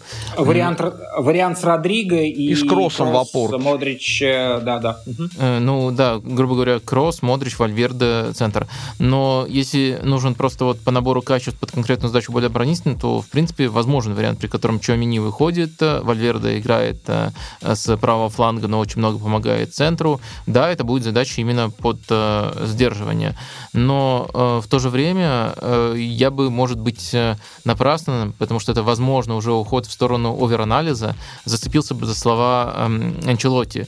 Э, после этого матча он сказал то, что я доволен результатом ничьей, и у меня он использовал, на английском отвечал, он использовал positive sensations, то есть позитивные ощущения перед ответным матчем. И мне кажется, что, учитывая вот эти его позитивные ощущения, вряд ли он будет менять то, что что ему так э, понравилось в целом. Вот если все сопоставить плюс и минус, ему скорее понравилось, как сыграла команда. Так что я бы не ожидал, э, что будет другой Но он еще, пересл... он еще послушает, э, послушает на выходных э, подкаст наш и поймешь, что, так сказать, и мы находимся в этом же состоянии Positive Sensation, и мы сильно разочаруемся в нем. Ну, не сильно, просто он немножко удивит, если э, такой такой вариант выставит. А, кстати, вот я запустил тег в нашем телеграм-канале. А, а, Гвардиола опять не перемудрил. А, доктор, а вот как вы думаете, ноль замен, это все-таки вот сенсейшн uh, уже в другом uh, смысле. Uh, это очень редкая практика в современном футболе. Как вы это объясняете? Не знаю. Мне кажется, это не принципиально. Мне кажется, два тренера в э, плане замен вели себя по-разному. Э, но это, но это но... крайне редко. Это, это почти экстравагантно выглядит. Я Нет, у, Гварди... у Гвардиолы не... периодически э, бывает... У Гвардиолы, да. Мне, мне кажется, в конце по-разному, но если пытаться считать посылы, но оба тренера, и Гвардиола, и Анчелотти, показывали, что они согласны ничью. Гвардиола это делал, не внося активных изменений, хотя его команда не доминировала, не находилась находилась э, на коне. А Анчелоти делал, по сути, то же самое, но э, делав три замены, большая часть из которых оборонительные, в три разных окна, буквально за 6 минут эти три разных окна он использовал, сбивая ритм. То есть, мне кажется, по-разному они одно и то же нам хотели сказать, и эта фраза 1-1, окей, встретимся в Манчестере. Ну, я, я, я не вполне с вами согласен насчет, насчет Анчелоти и Реала. Да, замены выглядят немножко а, консервативными, чуть-чуть, чуть-чуть снижение атакующего качества. Ну, тут главное то, же... что он а... три окна использовал. Он мог э, хотя, хотя бы дв- две из этих замен сделать в одно окно, а он буквально сбивал ритм этими заменами. И это уже совсем в концовке последних 10 минут было. Ну, ну, ну, ну хорошо, я, я, мне не принципиально здесь спорить с вами. Мне кажется, что в, в концовке Реал был сильнее. В общем, мы а, в ожидании второго вселенского матча, первый получился, и я абсолютно уверен, я не вижу сценария, при котором а, и втор, второй матч тоже не окажется вселенским. Просто даже если это будет комедия ошибок, это все равно будет какая-то а, божественная комедия ошибок. Реалу вот главное игроков фоне... в эти выходные не потерять, потому что они играют с Хитафи Бардалас, который борется за выживание. А второго состава Ну так они... Да, давайте, а, кстати, давайте мы обсуждали второй матч. От, отметь, отметим это обстоятельство, что как бы Бардалас и, соответственно, тот старый Хитафи, который даже удостоился упоминаний, даже некоторой, некоторой канонизации в подкасте Капучино и Катеначо, он, возможно, вернулся. Хотя, Раз мы не знаю, не очень я верю. Обсуждаем состав. У меня есть еще один вопрос к Стасу. Возможно, он даже важнее, чем то, что мы обсуждали про центр поля. Центр защиты, конечно же. Это еще большая интрига, потому что Милитау теперь доступен, ну, и да. есть реальный выбор. Ну, я думаю, что будет Милитао. А Стас же сказал. Стас, я думаю, сказал, что будет Милитао и Милитао, и Алаба. Алаба. Угу. То есть это действительно самый сыгранный дуэт э, с Рюдигером. Даже если он здорово сыграл в первом матче, есть риски. Но, э, опять же, вот э, мы же хвалим, там, ты хвалишь Анчелотти, например, за то, что он не поддается иногда моменту там, или э, счет других тренеров, а исходит из как бы, анализа качества. Э, но здесь по ходу сезона Милитао плюс Алаба качество лучше. Посмотрим, может быть, прогадают, может быть, у Рюдигера сейчас такое, такая волна невероятная, но это как вот э, любят говорить у нас э, наши футбольные эксперты, надо быть в команде. то, то есть, ну, ну, просто надо понимать, вдруг Рюдигер действительно сейчас на такой волне невероятной, что он э, отыграет здорово и другой матч. Но я думаю, что Милитао Алба. Ну, вот а, теперь вопрос. Как а, после того, что мы увидели здесь и, и обсудили, как дальше обсуждать все, что было а, в полуфиналах, потому что, ну, как бы вообще ничто... А, я бы даже не, не увидел бы даже второ, матча второго места, а, потому что настолько все было, ну, совершенно в другом, в другом поле происходило. А, а, полуфинальные матчи трех других турниров. А, давайте просто останемся в Лиге чемпионов. А, мне кажется, что первые полчаса в исполнении одной команды были совершенно прекрасные. Я бы просто ограничился бы знаменитыми, знаменитой цитатой из Гоголя «Птица тройка», вспоминая соответственно, вот эту вот, вот эту вот троицу, которая трусливый с точки зрения многих а, уже давно наклеивших ярлык на Симона Инзаги тренер, сконструировал вот эту тройку, которая вполне себе выглядит открытой, смелой, и немногие тренеры бы решались бы э, выпускать на полуфинал Лиги Чемпионов сочетание Хакана Челканаглу, Генрик Хитарян и Николо Барелла. Вот. А вот эти трое при поддержке Лаутару и Джека, которые а, мы помним, как Джек гениально умеет подыгрывать, они просто растерзали Милан. У меня а, вопрос к тебе, Стас. А, Стас, ты видишь вообще сценарий, при котором, ну, в отсутствии еще Лиао, здесь абсолютно подтвердилось, что качествен, качество состава Интера как бы они ни играли в чемпионате, оно принципиально другое, просто принципиально другое, чем, чем у Милана. Да? Милан выглядит ну, немножко другого уровня команды в комплектации. Вот. Ты видишь сценарий, при котором а, видишь ли ты ошибки Пиоли, а, где, где он не использовал, не дожал, не докрутил применительно к этому матчу, который выглядит безнадежно. Да? Весь матч Милан выглядит безнадежно. А, ну, э, смотри, вот изначально как бы про Ляо это отдельный вопрос. Я вот э, текст читал у Вадима, где он говорит, что Ляо ну, при таком сценарии, скорее всего, помог бы. Я думаю, что да, он, конечно, сильнее был бы, чем Салемакерс, но Салемакерс его э, весьма неплохо заменил в чемпионате. Так получилось в другой игре, понятно, с другим соперником, э, но заменил неожиданно.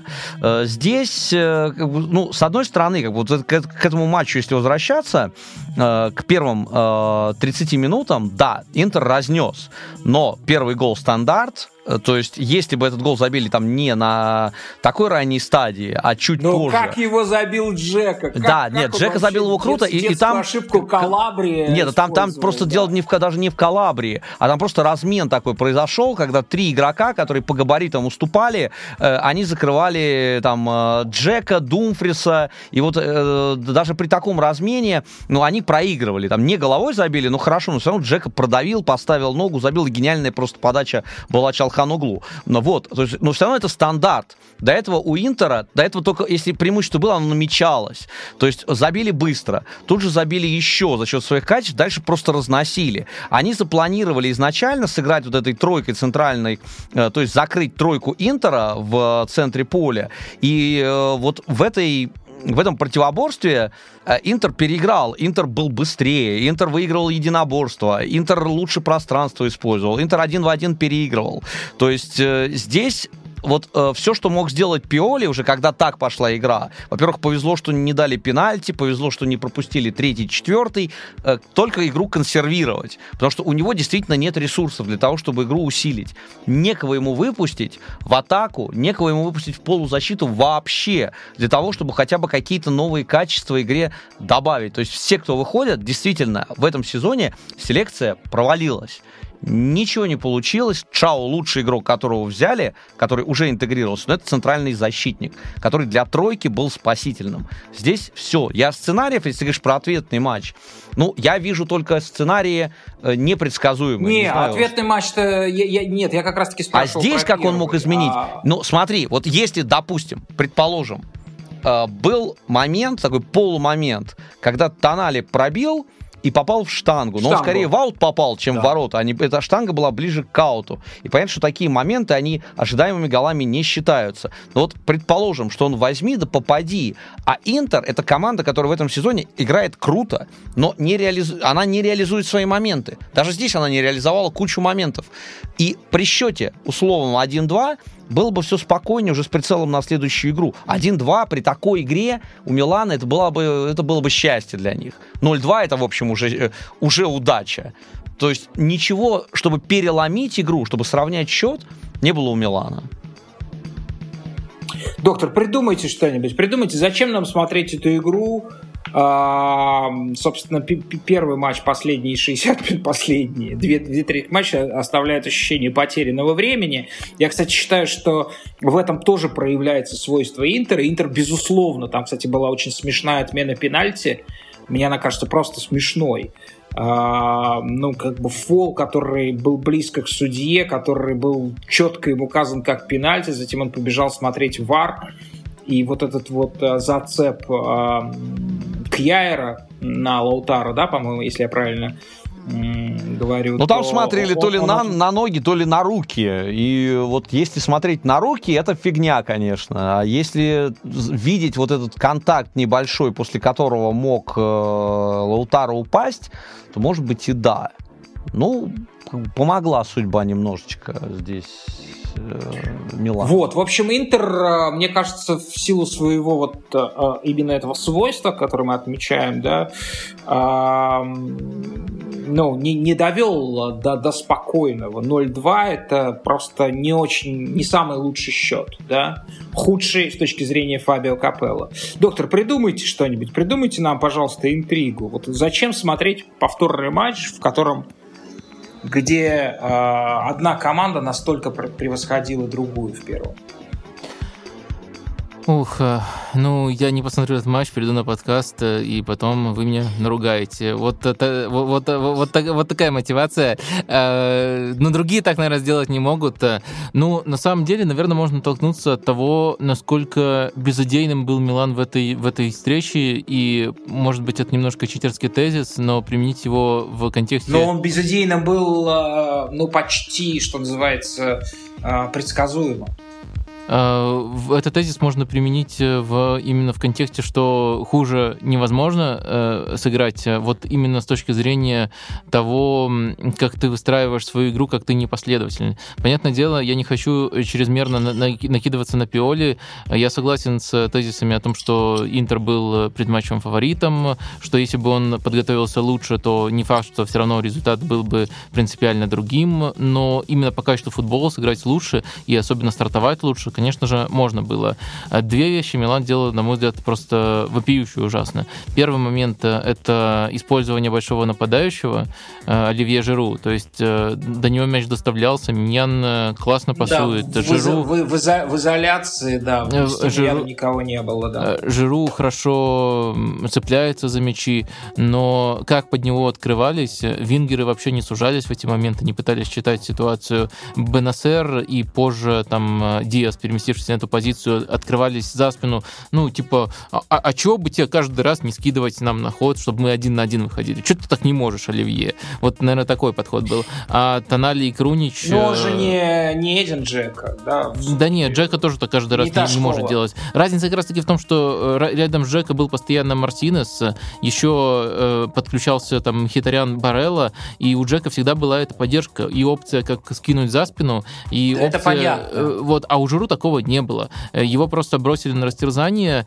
и при этом пытались через него регулярно играть. И вот э, так непоследовательно строить свой футбол, э, ну, наверное, второй раз не получится. Хотя бы если уже будешь это делать часто, то можешь лучше подготовиться. Но и второй момент, как Милан выстраивался при розыгрышах. Ну, то есть они просто вот Интер давил персональный, и Милан, ну, как бы вот если бы попросили, э, скажем, э, теоретически представить самый удобный вариант, как подставиться под соперника, если он играет персонально в прессинге, то вот надо так выстраиваться. То есть э, крайние защитники просто четверочкой, разбирайте как хотите, опорники без движения тоже парой стоят, тоже э, все, все перекрыто. Но либо вперед на жиру, либо тут кому-то под давление. Э, есть масса вариантов от самого примитивного, который все уже даже не владеющие команды используют, что опорник опускается между центральными защитниками, до еще более хитрых трансформаций, где рывки, динамика, а у Милана и статика, и, и еще э, такое вот э, расположение э, прямо подставное, которое даже не ставит вопросов перед теми, кто прессингует персонально, не, не ставит дилемм, идти ли до конца, либо отпустить игрока. Ну, в общем, Милан в этом отношении был ужасен, и я даже, когда смотрел этот матч, подумал о том, что с судьбой жеребьевки у нас получились очень интересные пары. Дело в том, что в физике есть такой вопрос, что будет, если недвижимый объект столкнется с неостановимой силой, и вот на него пытаются найти вопрос. Мне кажется, что э, ответ пытаются найти на него. Мне кажется, что э, в данном случае мы в одной паре видели неостановимая сила против неостановимой силы, а во втором э, недвижимый объект против недвижимого объекта. Вообще, часто пытаясь ответить на этот вопрос, говорят, что недвижимого объекта просто не может существовать, если вдаваться в это определение. Но мне кажется, Милан этот тезис оспаривает. А, а Интер все-таки был немножко движимым в этом матче. Вот сейчас я подумал, да немножко. Вадим, вот а если бы сделал так Пиоли, допустим, учитывая, что нет у него Ляо, э, ты сказал, что нет помощи у Жиру, вингеры не помогают, значит, сдвоить двух нападающих выпустить, ну пусть Диас будет вторым нападающим, и через тройку центральных защитников сыграть. Например, Чао, Калабрия, Эрнандес на флангах, тройку оставить в центре вот та, которая была, и два нападающих сыграть, пусть Диас будет вместе с Жиру. Вот могло бы это сработать или нет? Мне кажется, в первом матче, если мы сейчас возвращаемся... Вот при 0-0-0, вот 0-0, вот они начинают. 0-0, да, мне кажется, мне кажется, с одной стороны, есть, э, есть некоторое объяснение, почему Пиоли от этого отказался. Мне кажется, это то, насколько жалко Милан выглядел в прошлой встрече, когда они... Но они первый перешли, раз тогда сыграли Да, так. только перешли, но и они тогда не просто так играли, они еще играли в, с такой схемой и максимально пассивно. И там, по-моему, счет был более-менее более-менее приличный, по-моему, Не, по игре там, там а, по игре это, да. это был просто ужас. Э, Милан и парковался, и еще ничего не предложил в плане надежности, э, паркуясь. Но там надо еще понимать, что была тройка, но Пиоли в тот момент еще не распознал гениальность Шау, и он его не выпустил в том матче. Может быть, э, было бы... А он его не выпустил? Нет, Я там не Габи играл тогда. А, да-да. И может было бы чуть, чуть иначе, если бы тот же замысел, но с Э, Чау. Ну, в общем, мне кажется, у Пиоли какой-то вот э, комплекс игры против Интера по этой схеме зародился из mm-hmm. прошлого. Хотя... Ну, и я думаю, он поэтому отмел этот Понятно. вариант. Э, вот, мне кажется, это чуть ли не основная мотивировка для него была. Ну, в целом, я думаю, что при 0-0, да, и особенно без Ляо, это могло бы быть чуть-чуть в другой интерпретации, это могло бы быть хорошим вариантом, лучшим, чем то, что мы увидели. Друзья, мне кажется все-таки, вот что если что-то может случиться, то только может случиться усилиями Интера. А я, например, предвижу, что ну, вот если взять то, как э, Инзаги и сам Интер убивал свою игру э, великую, да, и они могли бы там на ответный матч ставить там какой-нибудь смешанный состав, учитывая то, что у Интера еще финальный матч Кубка, учитывая то, что они по-прежнему не обеспечили себе место в Лиге Чемпионов, в этом матче можно было все решить. Ну, по крайней мере, на 3-0. Вот. Но то, как э, Идзаги делал замены, мне почему-то подсказывает, что он не выпустит это сочетание в ответном матче. Он выпустит Брозовича. Это означает а, а, а, ровно потому же, почему он не выпустил на этот а, матч. Да? То есть это это, это совершенно другой ритм развития атак, другая, так сказать, поэтика развития атак. Почему это сочетание, ну, чем оно совершенно грандиозно и прекрасно, да, что три, три человека в чем-то похожих друг на друга, в том смысле, что они универсалы. Вот. А, практически, ну, функционал различается, конечно, да, но все равно то, они, каждый из них может оказаться совершенно в любой позиции, да. И часто а, и Барелла, и Мхитарян, и даже иногда Челханаглу оказываются выше Джека и Лаутара, да, то есть, ну, настолько вот это вот здорово диффузия придумана в центре поля, настолько ее игроки здорово осуществляют. Вот, мне кажется, что выйдет Брозович а, в соответствии с расчетом на то, чтобы 90 минут убивать время. У Интера уже были такие представления. Самое позорное это ответный матч э, в Порту, э, второй тайм. Вот. И что-то будет подобное. И вот здесь вот мне кажется, что есть, э, есть шансы Милана. Не согласны? Я не на 100% согласен. Во-первых, я не согласен с тем, что убивать время принципиально сложнее с э, тройкой Мхитрян Чаханаглу Барелла, ну, потому что во, во втором тайме уже, когда Милан больше владел мячом, Интер очень организованно оборонялся и оборонялся со смещениями, то есть два нападающих, третьих полузащитника, и это тоже нормально работало. То есть если такой план будет, не обязательно это подводить к Брозовичу. И я не до конца согласен, что когда Брозович выходит, это прямо радикально меняет динамику. Он тоже игрок с хорошим пасом, он тоже э, хорошо, хорошо себя проявляет во владении. То есть это, грубо говоря, не, даже не, не, не такое отличие, которое будет у Реала, если выйдет э, Чуамини, вот, э, а не Кросс на позиции опорника. Там можно говорить о том, что это уже само по себе несет посыл. А тут мне кажется, что да, безусловно, такой центр, который был в этом матче, он гибче, но с Брозовичем тоже Интер далеко... Ну, то есть сам выход, сам себе выход Брозовича не означает, что Интер будет играть пассивно и там парковаться, грубо говоря но он гибче, потому что, э, собственно, функция опорника, она становится функцией, и в ней не обязательно Чалхан может играть. Там мы видели просто случаи в этом сезоне, что и Барелла опускался, Чалхан выше поднимался. Они могут это перераспределять. Когда Аброзович играет, понятно, кто играет на этой роли. Ну, а Аброзович под, под давлением, например, вообще один из лучших. То есть Милан точно будет давить по-другому как тебе надо отыгрываться. Э, Марцелло мяч поддержит, и он будет запускать контратаки. Я думаю, что у Интера шансы остаются что хорошие. И Челханаглу не так плох под давлением, да? Не-не, я не говорю, что плох, я, я, он хорош. Да. Просто Брозович, вот для меня в прошлом сезоне это вообще был э, игрок номер один в Интере. Если бы они выиграли чемпионат, я думаю, что его бы лучше мы признали. Э, ну, я бы признал. Э, и просто он в этом сезоне был травмирован долгое время. Он не в той форме, как был в прошлом сезоне. Поэтому его, может быть, не выпускают так часто. Но и когда он выходит, он хорош. Ну хорошо, доктор, может быть, вы все-таки согласитесь хотя бы с тем, что Николо Барелло это новый Фрэнки Лэмпорт. Я имею в виду не тренера, не наставника Челси, а футболиста а, Фрэнка Лэмпорта.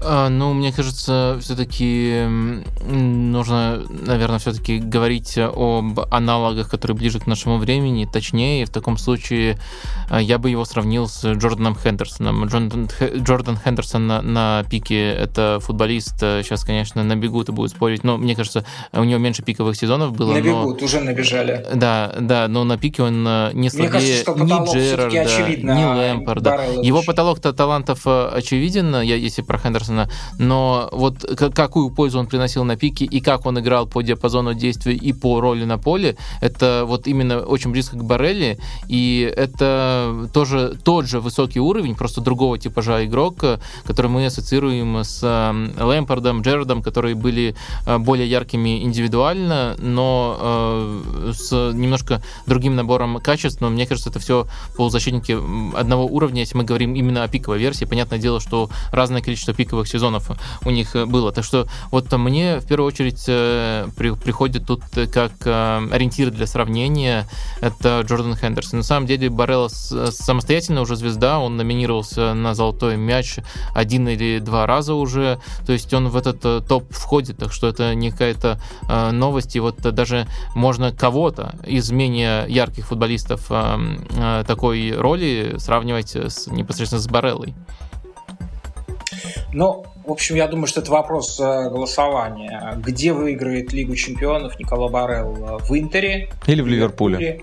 В Интере и в Ливерпуле одновременно. Не выиграет нигде четвертый вариант. Можно запустить такое голосование. Ну вот, друзья, мы, мы, мы все-таки что-то смогли по поводу Милана и Интера сказать. Это все какой-то условной, бесконечное, бесконечное, в бесконечном условном наклонении. Вот что безусловного а, можете сказать о матче Ювентус-Севилья? Кроме того, что... Ох, черт, я забыл посмотреть статистику Ювентуса. Сколько голов он забил в последние 10 минут матча. Я думаю, что не меньше 10. Не меньше 10 в этом сезоне. А вот э, это единственное, что безусловное, можно сказать, по поводу матча Ювентус-Севилья. Ну, мне кажется, этот матч был до определенной степени нелогичным э, в том плане, что Ювентус э, стартовым отрезком, э, я бы даже сказал, приятно удивил. Ювентус под прессингом Севильи разыгрывал коротко, причем разыгрывал в разы интереснее и продуктивнее, чем это делал, допустим, Манчестер Юнайтед недавно. И, ну, можно сказать, чем делают соперники Севильи по Ла Лиге, но многие в Ла Лиге просто отказываются от таких розыгрышей, а Ювентус и не отказывался, и делают очень здорово, и практически всегда у них даже и было... в конечном счете Севилья отказалась от, этого, от высокого прессинга. Ну, я явного отказа до гола не заметил. Я думаю, что гол тут повлиял э, сильно на поведение, но и то эпизодические попытки были. Но факт в том, что Ювентус вот в этой стадии себя очень здорово проявлял. Находили свободного игрока при смещениях Севильи. Данила очень здорово, в частности, вот э, часто именно на, на, на этой стороне поля, на правой, где играл Данила, э, зарождал, зарождались розыгрыши, а завершались уже ближе к Костичу, либо в центральной зоне. Демария тоже опускался в самый такой неудобный для соперника момент.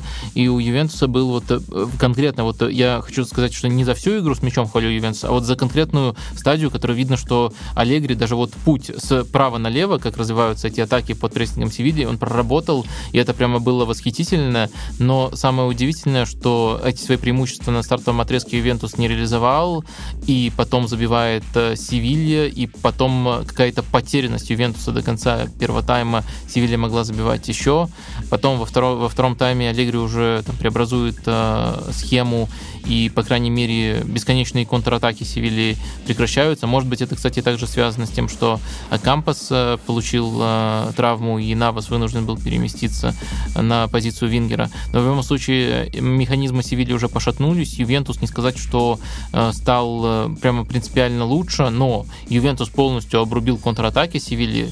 Э, по-моему, один только удар был у Севильи, и то не опасно. Подождите, подождите, какие? Их Севилья просто первые 25 минут просто до гола разрывала контратаками. Там, мне кажется, что просто каждая контратака была... Во втором тайме? На... В первом. Я же говорю, Аллегри поменял схему и после этого обрубил контратаки Севильи. А, в, первом, да, да. в, первом тайме, согласен, Севилья могла забивать второй, именно вот уже когда они забили первый, в концовке первого тайма. А, и дальше, с одной стороны, Ювентус с мячом по-прежнему выглядел очень неубедительно, и вот гол в итоге с углового, был еще, была еще одна претензия на пенальти после того, как начали грузить, но, с другой стороны, сам объем давления был впечатляющим, и в целом, мне кажется, ничья вполне э, по делу. Но просто немножко э, интересно, что Ювентус э, как бы э, не на том этапе, на котором по-настоящему нравился, в итоге забил, и поэтому многие сейчас предъявляют, что Ювентус снова играл невзрачно. Мне кажется, были хорошие отрезки у Юве в этом матче. А, ну, да, если можно, меня вот... Э, да, конечно, Стас, да, меня да, интересно да. твое мнение. Вот ты что испытываешь, когда смотришь Ювентус? Что это за чувство? Э, ну, но были матчи, в которых чувство неловкости скорее, но не этот. В этом матче я больше за Севилью радовался. А, я... я бы сказал так, что было, были матчи Ювентуса, когда было чувство ловкости. Не-не, у них были хорошие... Океана не, неловкости. Не-не, у них были хорошие матчи, в том числе против сильных соперников в Италии, где они по делу выигрывали, прям вот переигрывали тактически, наказывали за ошибки. То есть там было все... Это не супер зрелищный футбол был, но очень эффективный, и как бы в этом он хорош. Но здесь вот у, что мне ну, у Севильи понравилось, э, не могу сказать, что удивило, потому что Менделивор сказал, когда еще приходил, что я догматиком не буду, если что-то не работает, мы это делать не будем. И вот здесь, да, они прессинговали, но они не прессинговали безумно.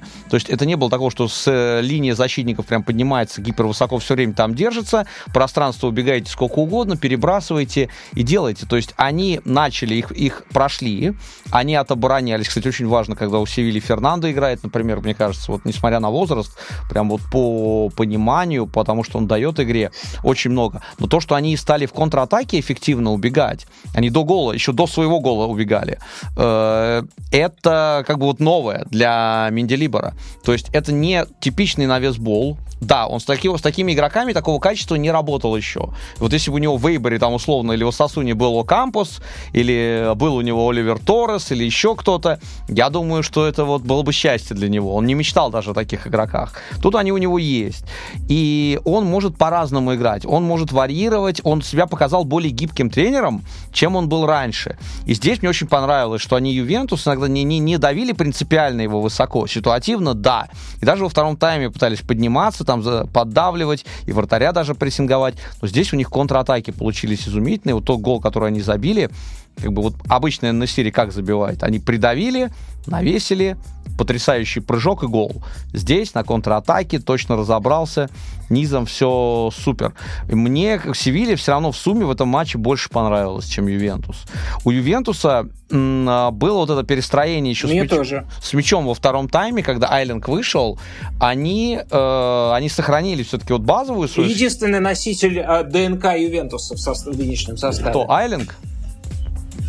Да.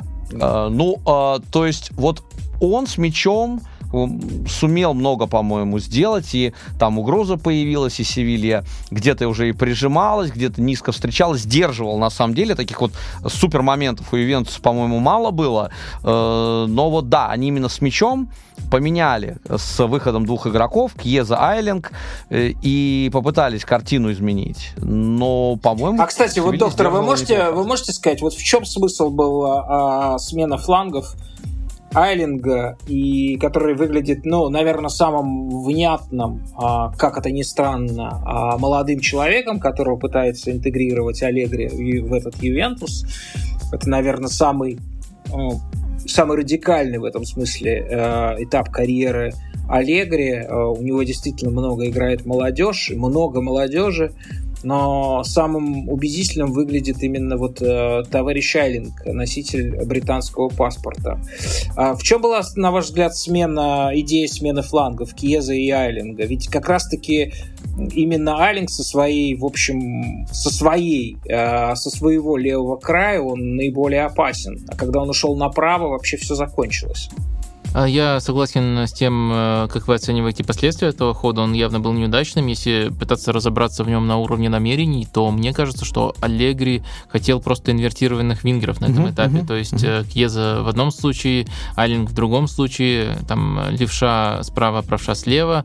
И, следовательно, в такой, в такой ситуации шири, за ширину отвечают уже крайние защитники, потому что изначально Ювентус, хоть там вот поменял структуру, они все равно вот не поднимали крайних защитников, они просто их оставляли сзади для того, чтобы контролировать, а в итоге острота шла через фланги, но через вингеров.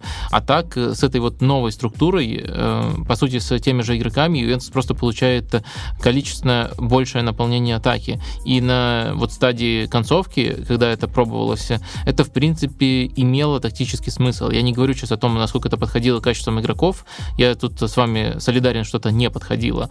Но если смотреть просто на то, как преобразовать э, вот эту структуру, чтобы больше футболистов было задействовано в атаке, и чтобы это все еще было структурой, мне кажется, вот Аллегри примерно так рассуждал, и в итоге пришел к такому ходу, э, который, с одной стороны, не сработал, поскольку эти футболисты явно не стали играть лучше, не стали играть ярче, с другой стороны, сработал, поскольку Ювентус навалился, и из, эти, из этого примитива все-таки выжил и некоторые шансы, и в итоге гол после углового забил. Причем у него есть в составе Вингер, Анхель, которого он не использовал в этой роли. То есть он оставил его на поле, он оставил его в роли десятки, при том, что Анхель силен как десятка, когда Ювентус играет на контратаках скорее, когда у него есть пространство, и он может вот там с Влаховичем, условно говоря, обыграться, создать момент. А как на фланге он его вообще не использует. Э, это, мне кажется, еще одна претензия к эм, Аллегри. Он заменил э, Димарию, Погба вышел вместо него. Он заменил Димарию, да. Он же его заменил в втором тайме уже, по ходу. Да-да-да.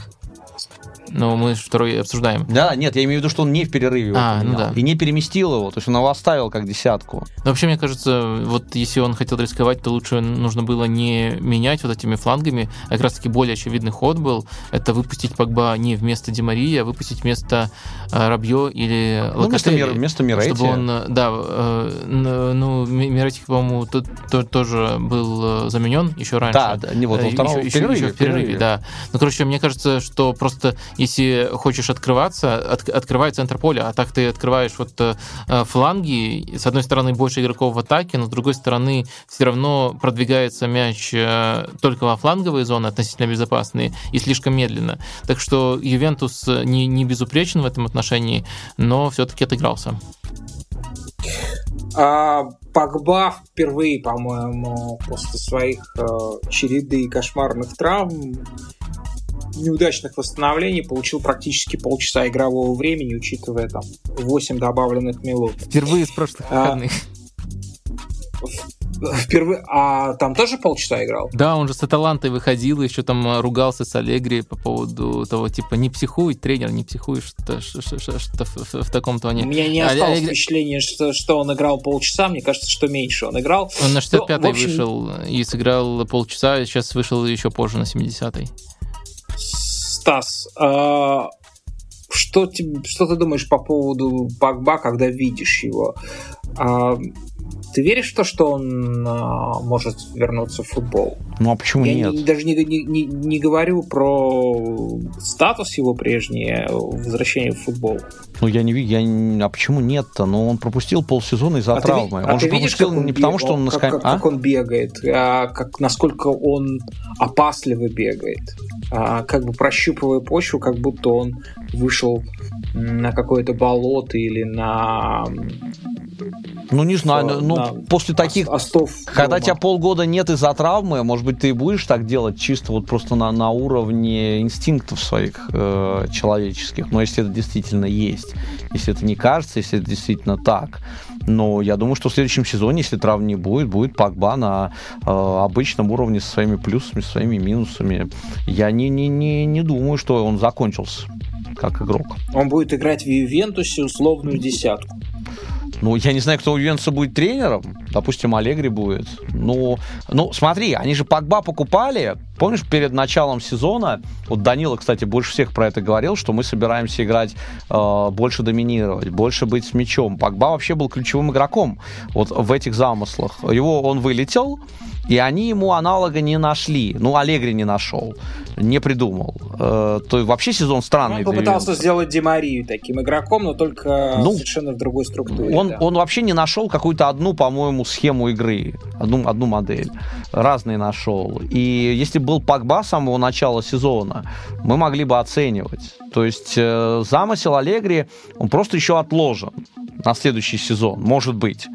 Хотя, если Ювентус начнет тот сезон с минус 9, например, я не знаю, какой будет замысел у Аллегри. Ну, вот так. То есть Погба по этому сезону вообще бессмысленно оценивать. Я, я, я, я думаю, что здесь в паре с этим вопросом нужно обсуждать вопрос, а, а, нужно ли возвращение, вернее, пребывание в Ювентусе Аллегри. Да мы не а, знаем, а, что с Ювентусом что... будет завтра.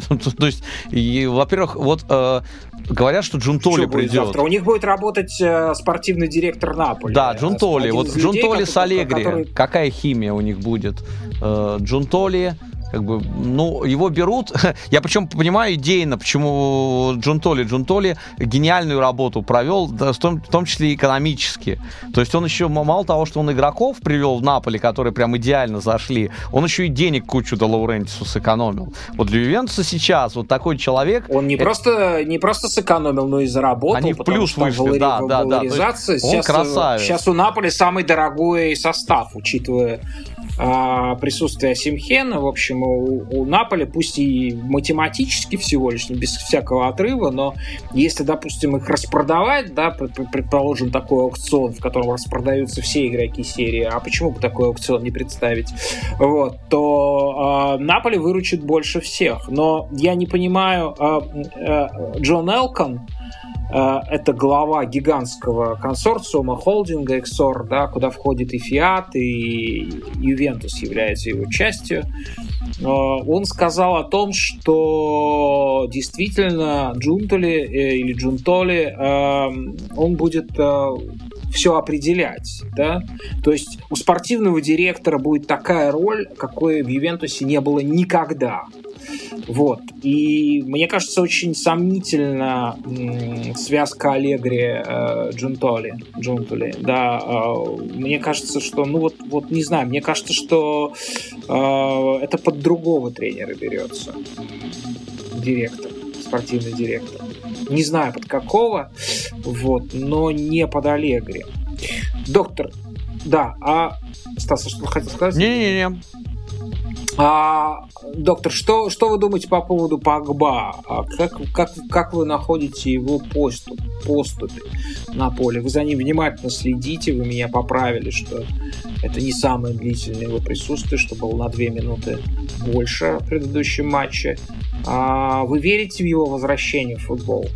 Ну, по таким обрывкам, э, даже если внимательно следить, мне кажется, никаких радикальных выводов нельзя сделать ни о том, что он не может вернуться в футбол, и о том, что он э, может вернуться на свой уровень. Но, понятное дело, возвращение в футбол это, это, это такая немножко эм, э, расплывчатая фраза. А как он на голове мячик пронес? А, ну кто так еще может?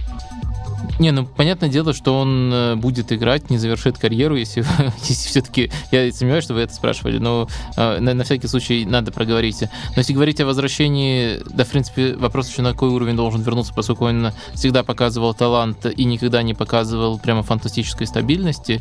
Так что, с одной стороны, ему сначала нужно вернуться на свой уровень яркости, а потом еще пытаться стать стабильным, коим он, наверное, со времен Ювентуса, когда он еще был молодым, э, так и не стал в Манчестер Юнайтед всегда очень э, волнообразная траектория каждого сезона у него была. Так что э, мне кажется, что вряд ли он что-то растерял эм, кардинально, и вряд ли он э, откажется от вот этого проекта Ювентус, своего возвращения в Ювентус. Так что согласен, что следующий сезон будет определяющим, а сделать эм, какие-то выводы сейчас в ту или иную сторону Погба не вижу возможности.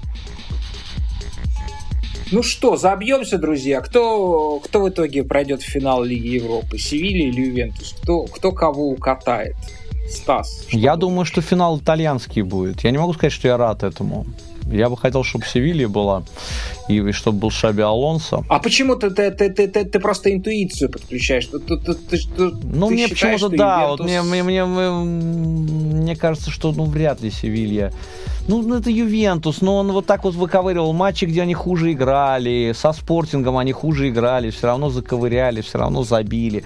Э, это не иррационально, то, что я сейчас говорю, это именно ощущение. То есть у меня нет никакого... Со спортингом, со спортингом сильно хуже играли. Это, это не анализ, это я, я не анализировал, я э, не знаю. Я не говорю, что болеть, не болеть. У меня ровно такое ну, же так ощущение, вот, мне, кажется, мне да. так кажется таким странным и парадоксальным и смешным, то, что, ну, естественно, есть попытки судить о результат итальянцев, пять команд в полуфиналах. А, что же это такое? Серия А возвращается. Се- Кальчо иш бэк, как говорит Фабио Каполо. Да. Ты видел ролик? Ой, ужасный. Ну, ужасный, мне, мне ужасный очень ролик, кажется обаятельным снят. Лука Тони, который делает свой жест. Вот Лука Тони очень обаятельный чувак. Ре, да, он обаятельный чувак, режиссура мощнейшая. Да, я, я, явно Сарентино был подключен да. к съемкам этого выдающегося произведения визуального искусства. Вот, снятого в ППХ по поводу вот этих вот удач. И так кажется ироничным то, что в итальянском финале, мы сейчас обсудим, почему он будет итальянским, могут сойтись а, команды, две вот фактически старые клячи, которые действительно в полной, в полной мере каждую галочку старого представления, ветхого представления об итальянском футболе они воплощают. Причем Рома даже в большей степени, чем Ювентус. Но, вы знаете, переходя кроме Байер, Ребята, а вы видели финал эм, чемпионата мира 90-го года Германия? Да. Германия-Аргентина. Ну, тогда я видел вот. его детскими глазами, но потом я его смотрел. Вот, вы знаете, э, я, я не смотрел целиком игру, но вообще все, что, э, все, что показывает э, Рома, и в частности в матче с Байером, мне напоминает уважительно напоминает вот эту немецкую команду, которая как раз была коронована на этом Олимпийском стадионе Рима, да. Собственно, вчера Казалось, был, вчера был чемпион мира на матче. А, кто? Руди Феллер? Руди Феллер вчера притащил с а, собой да, Ханси ну, конечно, Флика. Он, он связан, да, и с одной командой исторически он да, за да, Рому, да. да? да. Если продолжать другой, вашу аналогию, да, то и... Вирс это Марадона? Боже мой, доктор, вы, вери, вы верите в... При... Я так и знал, что что-то с вами не так. Вы верите в привидений. А, я хотел, да, спросить, ну, соответственно, потрясающие, потрясающие, да, мы, мы говорим о том, что идеи, они не умирают, что они просто путешествуют по орбите. Доктор, как вам, а, как вам реконструкция идей футбола 90-го года? А, Либера, Брайан Кристанте, например. А, я как не считаю, вам это... авангардист Жозе, Жозе Мауриньо, а, я который не... вернул позицию Либера в а, мировой футбол? Я не считаю, что это Либера. Я считаю, что Кристанта играл просто как центральный защитник. То есть вот всегда, кто бы не выходил Рома на этой позиции, он а, те же функции выполняет. Ну, понятно, Кристанта лучше пасует, а, но не сказать, что в конкретном матче это было прямо-таки значимым. В некоторых других матчах, да, он тут выходил Ромы, причем он выходил Ромы на позицию центрального защитника и до Мауриньо в тройке. Это, это не является какой-то новацией. Но в целом, э, я не знаю, это был комплимент, либо, наоборот, оскорбление. Называть это футболом из 90-х э, я бы не стал. Очень э, хорошая компактность, очень оборонительная, но современная команда все-таки Рома. И нельзя не отдать должное, как они именно вот на этапе, когда, можно сказать, все свелось к владению Байера обороне Ромы, как они хорошо сдерживали соперника на этом этапе. Но я бы еще, наверное, отметил стартовый этап. Первые минут 20, может даже 25, когда Рома а, неудачно, но пыталась э, играть э, в футбол в полном его значении. То есть она пыталась и высоко встречать, и разыгрывать коротко. И вот на этом этапе, к сожалению, вот э, как мы хвалим ее за то, как она адаптировалась, так можно тут немножко поругать. На этом этапе Рома проигрывала. Проигрывала по содержанию. Два хороших момента было у Байера. Рома не проходила прессинг Байера, пытаясь разыгрывать. Рома не отбирала высоко мячи. И вот пока команды были... Что не умеет так... прессинговать, просто не умеет. У них нет навыка. Ну, есть тренер, да, это, это, это тренер правда, Ромы вот... за два года не мог даже просто на, на уровень десятой команды серии А этот элемент поднять. Они просто ну, не умеют это, этого делать, при том, что ну, как бы вполне себе э, квалифицированные игроки там. А, да, еще Интер это как раз Клинсман, Клинсман, Феллер, прекрасная пара нападающих в этом матче была у Ромы. Вот. Да, э, то есть это скрывается периодически. Но э, потом и в принципе э, это было читаемым с точки зрения сильных сторон Байера, потом Рома закрылась, и вот на этом этапе, конечно, именно та надежность, которую они показывали, это было весьма впечатляюще, ну, вплоть, наверное, до финального штурма Байера, когда все-таки удалось им создать момент, когда как раз-таки Крестанте вынес из пустых ворот, наверное, вот лучший шанс, именно если не считать стартового отрезка у Байера. Долгое время Байер был полностью выключенным.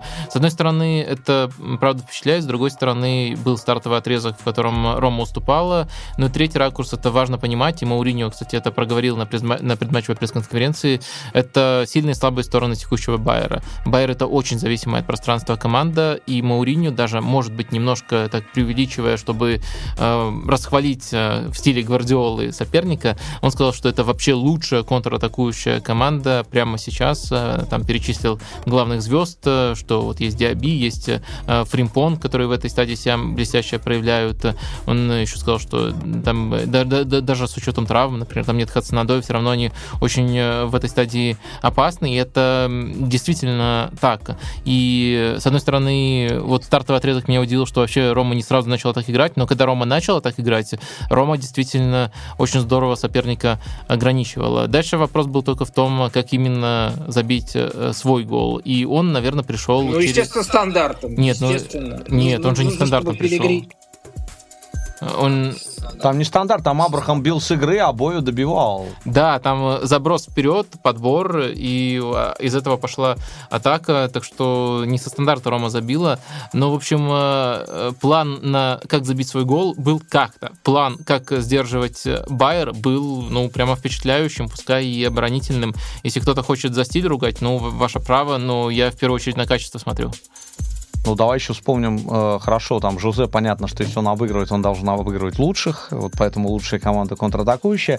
Но вообще Жузе оказался в очень непростой сейчас ситуации последний месяц, потому что у него каждый, ну, в чемпионате прежде всего, там каждый раз убывают люди с красными карточками, травмированных тоже было полно, то есть мы говорим, что Крестанты, что-то он там переизобрел, нет, у него просто Смолинг не до конца еще готов играть, поэтому Крестанты вынужден играть. Ему повезло, что у него есть два игрока, Крестанта Пелигрини, которых он может вот просто как щеколду вот так вот задвигать сдвигать то вперед, один становится в тройке, второй становится в центре, то назад. Один возвращается, становится центральным полузащитником, второй становится защитником. Вот без этих двух игроков я не знаю, что Рома бы делал, что Жозе бы делал. К его счастью, они здоровые, они играют, все нормально. То есть, но вообще мне кажется, что Рома в этом сезоне более разнообразная, чем в прошлом. В прошлом они вот ту же Лигу конференции проходили на одном и том же приеме. В этом мы хвалили, вот вы, все говорю, мы хвалили, потому что согласен согласен. Хвалили за матч э, против э, Фейнорда, домашний. То есть, ну, реально крутая игра была у Ромы. То есть, они периодически в состоянии такие матчи выдавать. И мне кажется, что вот этот сезон прям хороший у них. Я, собственно, вот сбылась моя мечта. Я наконец нашел, э, встретил в жизни тех собеседников, которые способны вот так вот спокойно, ясно говорить о Роме. А у меня такой способности нет. Спасибо вам большое за эти добрые слова. А, доктор, вы тоже верите в итальянский финал? Двух очень итальянских в старом смысле команд. Я считаю, что ответные полуфиналы будут э, супер интересными, и что ни в одном еще не мертва интрига, но, наверное, если бы мне вот э, представили пистолет в голове и сказали, кто выйдет в финал, от этого зависит твоя жизнь, наверное, бы я бы тоже поставил на итальянский финал. Ну, у Ромы просто есть уже преимущество в счете, и э, я думаю, что очень многое будет зависеть от того, что конкретно под этот матч придумает Хаби Алонсо в позиционной атаке, при том, что у него вроде как есть инструменты, но пока эта стадия системно не отлажена. Э, шанс спастись есть, э, домашний матч и все такое, и Байер хорошая команда, и при Хабе Алонсе они мне нравятся, но все-таки Рома тут имеет перевес. И то же самое можно сказать про пару Севильи против Ювентуса, при том, что вот у Севильи был шанс э, сделать на каком-то этапе 2 или даже 3-0, и тогда бы можно было их, их считать фаворитом. Но в итоге завершилось 1-1, и если мы берем второй там, если мы берем старт этого матча, э, Ювентус в разных режимах э, играл лучше Севильи. Не просто, э, не, не просто контролировал игру, а еще играл, при том, что Ювентус может даже не играть лучше, а просто какой-то с углового забить. Кстати, со Спортингом в двух матчах тоже очень большое влияние оказали голы просто с углового. Так что я думаю, что Ювентус может и сыграть поинтереснее Севильи, и пройти за счет еще просто своих умений, своих таких темных навыков. Но тут, мне кажется, важно, что единственный отрезок, когда Севилья играл лучше, это отрезок вот сразу после гола, когда Ювентус был в каком-то разобранном состоянии, можно сказать, немножко поплыл и, от, а, и пытался вроде как атаковать больше, но атаковать в такой структуре, которая допускала контратаки. Аллегри это быстро потушил, стартовый план у Аллегри тоже был лучше, но меня особенно впечатляют отрезки, вот, которые, через которые прослеживаются влияние тренера на игру. И вот влияние в перерыве Аллегри и влияние Аллегри предматчевое, оно было лучше, чем у Мендибара. И, и у Ювентуса еще подбор игроков лучше, поэтому я думаю, что да, будет итальянский финал. То есть эм, это не данность, э, и обе пары, мне кажется, подвешенными, но если выбирать, то с такими небольшими соотношениями Рома и Ювентус фавориты. Стас, я хотел спросить у тебя, как, как у гостя, я думаю, что мы с доктором это обсудим подробнее уже, возможно, да, в следующем, а, в следующем подкасте. А, твоя любимая лига испанская по-прежнему. Как ты смотришь на перспективу возвращения Лео Месси в а, испанскую лигу? Он был центром медийных спекуляций на этой неделе три варианта его будущего сейчас рисуются, вернее, четыре. По, некоторым, по некоторой информации американцы готовы сделать предложение ему, а, которое будет превышать предложение Барселоны. Предложение Барселоны будет самое скромное. Речь идет о жаловании каких-то там 20 миллионов евро в год. А фараонское, да, фараонское предложение, как будто бы сделали ему аравийцы. Какой вариант тебе кажется продолжение карьеры Лео самым прекрасным, самым точным с точки зрения строения мироздания? Ну, э, если говорить о мироздании, если говорить вот о таком вот, вот истории, то, конечно, возвращение в Барселону. Но опять же, вот, э, потому что он ушел из дома. Это его дом, он не должен был ну, уходить. Почему не в Ньюэлс тогда? Ну, это как бы э, называется, где родился, а там, где пригодился. Детский садик, детский садик. Да, я имею в виду, что все-таки, ну да. Да, да, Барселона как бы его команда, э, его команда, в которую он, э, ну, его клуб, клуб, в который он должен был бы вернуться. Вот что касается разделения клуб и команда. То есть, во-первых, я э, с удивлением наблюдаю за всеми махинациями Лапорты, как он находит деньги на то, на все, на третье. Лапорте бы Гави сохранить сначала, а не думать о том, как вернуть Месси. Вот пусть он сначала своего парня сохранит, который один из лучших игроков этой команды, и потом они задумываются о том, как возвращать знамя. Вот э, Месси — это знамя. Хави два сезона потратил на то, чтобы построить самую прессингующую команду в Испании. Сейчас они должны привести человека, который, понятно, может быть лучший в истории клуба. Понятно, что это звезда, легенда, лучший футболист мира последних 20 лет. Наверное, это так. Но это человек, который э, не приспособлен для такой команды, который прессингует, в которой тренер э, принципиально ставит именно эту модель игры. То есть, значит, за него кто-то должен отрабатывать. Окей, такое может быть. Хулиана Альвареса тогда купите вместо Левандовского. Левандовского отдайте, а Хулиана Альвареса возьмите. Вот тогда, может быть, все получится. Если этого не делать, то, значит, будет два игрока, две звезды, Левандовский и Месси впереди, за них нужно будет отрабатывать. Барселона превращается в Пари Сен-Жермен, Хави ничего не получается, Реал чемпион, да, давайте я за то, чтобы Месси пришел в Барселону. Ну, Левандовский все-таки прессингует. Но... Да-да-да, но, но, но все-таки, понимаешь, э, одно дело, когда он прессингует, и все прессингуют, и он прессингует. Да, а да. другое дело, когда рядом с тобой Месси, который не прессингует, а ты такой же, в принципе, по статусу, и ты должен работать еще из-за него. Ну, мне просто кажется, что они по-другому не сочетаются. Они, во-первых, по позиции пересекаются, но, наверное, вот Месси в текущем То статусе... Он не, да, он не будет фланговым, Да, да наверное, будет нужно ложную девятку играть, если, если, если нужно. И они не по любым приемам не, пересекают, не, не пересекаются. То есть Левандовский любит, когда его навесами кормят, и мы это много видим в этом сезоне, а Месси любит передачи в разрез делать. И в итоге вроде как они могут играть вместе, и, ну, их можно разместить, это будет очень такая еще схема, но я не вижу, как они оба будут на пределе своих возможностей играть вместе. Так что, да, ну, то есть в игровом плане это, конечно, это, конечно, будет очень интересно, но, боюсь, не так приятно, как хотелось бы. Мне Хави жаль, потому что он каждый сезон, получается, смотри, вот он построил построил одну команду, ему навалили туда звезд, давай их интегрируй. Окей, с ними он придумал, что делать. Еще, теперь возвращают Месси. Давай заново придумывай все.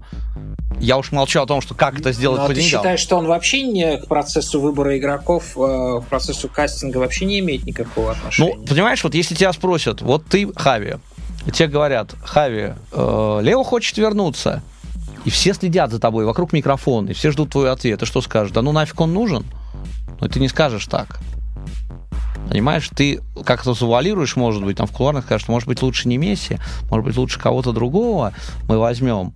Но ты не можешь так... Ну, это вот такой уже статус человека, что ты не можешь про него, про своего товарища по команде, про легенду сказать, ну, не нужен он совершенно.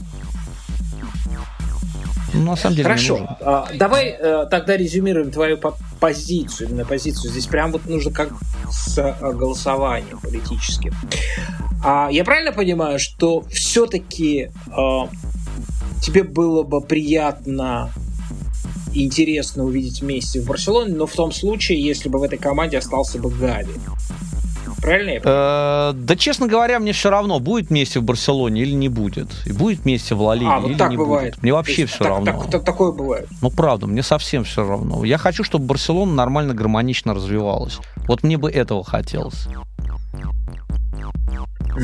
Интересно, по крайней мере, мы нашли человека, которому все равно, где будет играть Месси в следующем сезоне. Ну, все равно Хорошо. в Штатах или в Ара- у арабов. Ну, пусть в Штатах разве как Пеле помогал развивать Нью-Йорк Ты, Космос. ты, пусть- ты, ты считаешь, что а, а, совершенно никак не будет, э, ну, как бы состояние мира никак не будет разниться, если Лео будет играть э, в арабской лиге или в, а, за Барселону? Не, ну, если он будет Если играть в арабской такой- лиге, я каждую неделю буду вынужден читать новости про Аль-Наср и Аль-Хиляль, как они там встретились, Криштиану против Месси э, и так далее. Ну, Но в, сло- в сло- в глаголе вынужден а, есть такая как бы обреченная модель. Да, да, да, То есть да, будто- да, да. как То есть я вообще не тебя- следил за ними, но э, каждую неделю э, я узнаю о том, сколько мячей забил Криштиану Роналду. Ну, интересно, интересно. ин- интерес, интересно слово «все равно» а, применительно к Месси, потому что вот, э- вот эти два слова, они, мне кажется,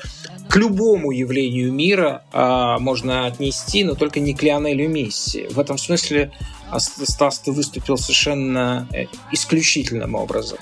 А стоит ли говорить о Лиге конференции, полуфиналах? Я думаю, что эм, нет, на фоне того, что мы обсудили, мы, мы не будем обсуждать подробно. Меня только м, Фиорентина в некотором смысле сенсационно проиграл э, Базелю на своем поле, при том, что все, что происходило в этом матче, не было ничего сенсационного. А Фиорентина плохо выглядит в последний месяц, при том, что я очень люблю эту команду. Я считаю и отношу эту команду к одной из самых интересных, заслуживающей внимания вообще в том поле, которое мы смотрим, потому что это одна из немногих команд, у которой действительно построена а, доминирующая игра в позиционном нападении, разветвленная. Но, а, может быть, что еще делает а, Фиорентину еще более интересным? Материал, который собран в этой команде, он, а, в принципе, не слишком соответствует этой модели, да, размаху этой модели, амбициозности этой модели, который пытается реализовать, построить Винченцо Итальяно, потому что, ну, качество материала подводит, да, мы помним, что а, а, из Фиорентины в прошлом сезоне ввиду интриг, абсолютно не имеющей отношения к какому футболу, исчезла легенда а, мирового футбола Александр Кокорин. А, вот. а, ну и, соответственно, можно, можно на каждой, э, в ка- ка- каждую позицию разбирать, что там, там не, не, не хватает даже Ника Гонсалес, наверное, одна главная звезда атаки Фиорентины, что все равно не хватает исполнения для той модели. А, вот, вот есть такое, да, размах, размах мечты, полет мечты, он он а, масштабнее, чем а, тот материал, который есть. Я хотел бы поговорить о- об одном, одном персонаже, другой паре полуфиналистов. А, это Вестхэм АЗ. Вестхэм выиграл 2-1.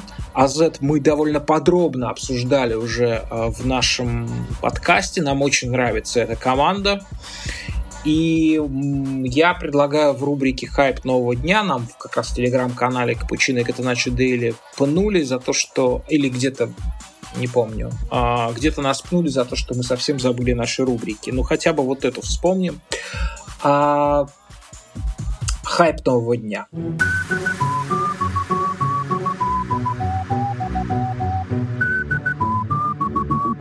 Поймем немножечко. В игре в Лондоне единственный гол за АЗ забил а, футболист, которого зовут Тиджани Рейндерс. Он потомок а, индонезийской, с одной стороны. Папа, по-моему, у него индонезиец, да.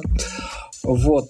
А, он исполнил номер фокусника. Мне кажется, вот тот гол, который забил Тиджани Рейндерс, он вполне а, является эмблемой его искусства, потому что где-то в, а, на границе своей трети он исполнил номер фокусника, в духе, может быть, даже Поля Пагба, а, три касания плечом, головой, вытащил мяч, запустил контратаку, а, побежал за ее, так сказать, а, авангардом, остался между линиями в свободном, а, в свободном поле на подборе, и когда, этот, а, когда получил как это сейчас такой модный термин, когда делается назад пас под удар. Ну, вообще это катбэк, но это немножко другая ситуация. Тут просто пас назад. Катбэк это когда вот ты уже добрался до лицевой линии и на границу штрафной откатываешь, чтобы уже, ну или куда-то вот в зону Откатбэкиваешь. Штрафной. Да, откатбэкиваешь, чтобы в касание уже расстреливал буквально. А тут все-таки удар с подготовкой, э, и это, это просто пас назад. Не получится тут э, термин. Окей, хорошо. Слава богу, не будем, не будем блистать а, эрудицией. Значит, а, да, ну, из 25 метров засадил. Мне кажется, что вот это является эмблемой э, искусства этого уже зрелого и состоявшегося во многом футболиста, ему 24 года. Я абсолютно уверен в том, что он этим летом перейдет в большую лигу. Давайте его как-то от, отрекомендуем. Стас, что ты по поводу Тиджани Рейнса? Я сказал, что да, да, 24 года. Я сразу как бы открутил назад, значит, в каком году он родился, получается, в конце 90-х. То есть понятно, в честь кого его могли назвать голландского футболиста. Э, в те, Тиджани Бабангида, который играл да, за Аякс. Да, да, да, да. Вот, э, смотри, мне кажется, что да, он, конечно, круто сыграл, и вообще его выделяют по этому сезону. Но вот э, у АЗ отмечали, что у Финорда дальние удары это их сильная сторона. У АЗ это тоже сильная сторона. И Рейндер забил примерно с той точки, с которой Лацио забил Еспер Карлсон. У Еспера Карлсона еще круче удар тогда получился, он немножко другой там был по динамике, но, в принципе, точка та же. То есть э, у них вот как-то так получилось, что несколько из голландских команд где-то построено вот э, по хоккейному почти принципу, когда защитнику выкатывают, и защитник бросает там издалека и забивает. Э, вот это сегодня к началу чемпионата мира по хоккею, видимо, э, специально я сказал. А сам Рейндерс, у них, в принципе, вот эта тройка интересная в центре, там и Класси, и вот этот третий Мейнанс, по-моему, третий парень, 31 номер, uh-huh, uh-huh. который играл. Каланча, каланча такая. Да, да, да, да, да. То есть у них вот она, она очень гармонична. Мне, кстати, понравилось в этом матче.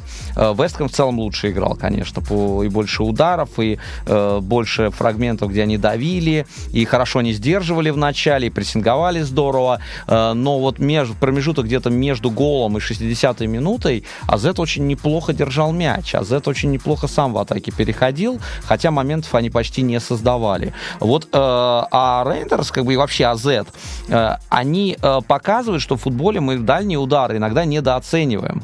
То есть по метрикам XG дальний удар, даже если Месси бьет, это все равно там минимальные какие-то значения. А есть команды, которые это ставят на поток, у которых сильные исполнители дальних ударов, и это оружие. Мне кажется, им надо немного немножечко коэффициентик поднимать. И вот АЗ одна из таких команд, вот, они так с Лацио играли, и вот они продолжают пользоваться этим сейчас. Но я, для меня что? Для меня важно не исполнение этого гола, это действительно удачный и в то же время а, системный удар, да, а, где дальний удар является частью, частью арсенала. А для меня важно в данном случае тотальность, э, олицетворение тотальности этого футболиста, потому что если посмотреть э, другие матчи АЗ, там, я несколько матчей видел целиком, два, вот, э, мне кажется, что это как раз-таки тот, тот простор, тот горизонт, который перед ним открывается, он появляется в штрафной. Он здорово умеет действовать и, и в штрафной Рейндерс, да, и мне кажется, что его расширение его диапазона до максимального, да, а, а у него еще прекраснейшая физика. А мне кажется, что вот это как раз-таки его горизонт, это его хайп нового дня. А, я думаю, что этот человек а, уедет в Англию и будет играть, может быть, не в самой знаменитой команде, но уже сам по себе то, что он будет в премьер-лиге и в основе, а, мне кажется, что это будет большим достижением. Доктор, как вы рассматриваете такой вариант развития карьеры Тиджани Рейндерса? Ну, я Лукмар тоже не очень много видел. Э, из того, что видел, ну, он, конечно, действительно согласен с вами, вариативный, хорошо вписывается в эту полузащиту, и в целом АЗ пытается доминировать на мяче, но, как мы видим, в частности, на примере этого матча, иногда это получается, ну, очень слабо. Мне кажется, вот прямо этот матч можно в учебнике заносить как пример попыток играть стильно, но неэффективно. Это даже стильно иногда было красиво, поскольку они э, треугольники на с, с коротким расстоянием постоянно разыгрывали, но неэффективно очень играли и плохо даже продвигали мяч, не говоря о том, чтобы создавать какие-то моменты. Вестхэм был намного лучше. Но в, в, в, эту, в этот стиль, кажется, все качества есть у Рейндерса для того, чтобы играть э, в такой футбол, но я не думаю, честно говоря, что он э, перейдет в большую команду. Если говорить про АПЛ, небольшую команду, ну, может, но не, не, не будет железно основным. Э, ему уже 24 года, как вы сказали, игрок весьма зрелый, так что что мне кажется, он сейчас максимально в своей среде находится, но я вот из того, что видел э, сверх уникальных качеств, которые позволили бы ему вот прямо гарантированно пойти на повышение и там добиться успеха, э, честно говоря, не вижу. Поэтому очень был заинтригован, когда вот вы предложили, и вот с интересом послушал ваше описание. Посмотрим, как будет дальше. Я бы предложил для него другой маршрут. Вот смотри, Копмейнерс в Наполи, а, да, вместо него в Аталанту Рейндерс. Другой прекрасно. путь. Кто-нибудь из Тулузы, из голландцев, куда-нибудь повыше, Рейндерс в Тулузу. Тулуза это проект Редберда, то есть там рядом Милан, если все получится. Оттуда можно и в Англию, если получится. Но действительно, 24 года это уже ограничение. Если ты голландец, если ты из АЗ, АЗ выиграл молодежную юношескую лигу чемпионов. Если ты из АЗ до этого времени не уехал, вряд ли действительно ты уедешь сразу в большую команду. Но Тулуза и Милан э, клянутся, что они не связаны. Да, да, да, да, да. И да, они не, Слушай, не будут делать трансферов. Знаешь, о чем они, я думал? Они, они, вероятно, будут в одном Еврокубке играть в следующем сезоне. Да, знаешь, о чем я думал? Э, знаешь, как было бы, вот если бы Асасуна выиграла Кубок Короля, они бы встретились с Тулузой в э, Лиге Европы, а Монтанье против э, своего бывшего помощника.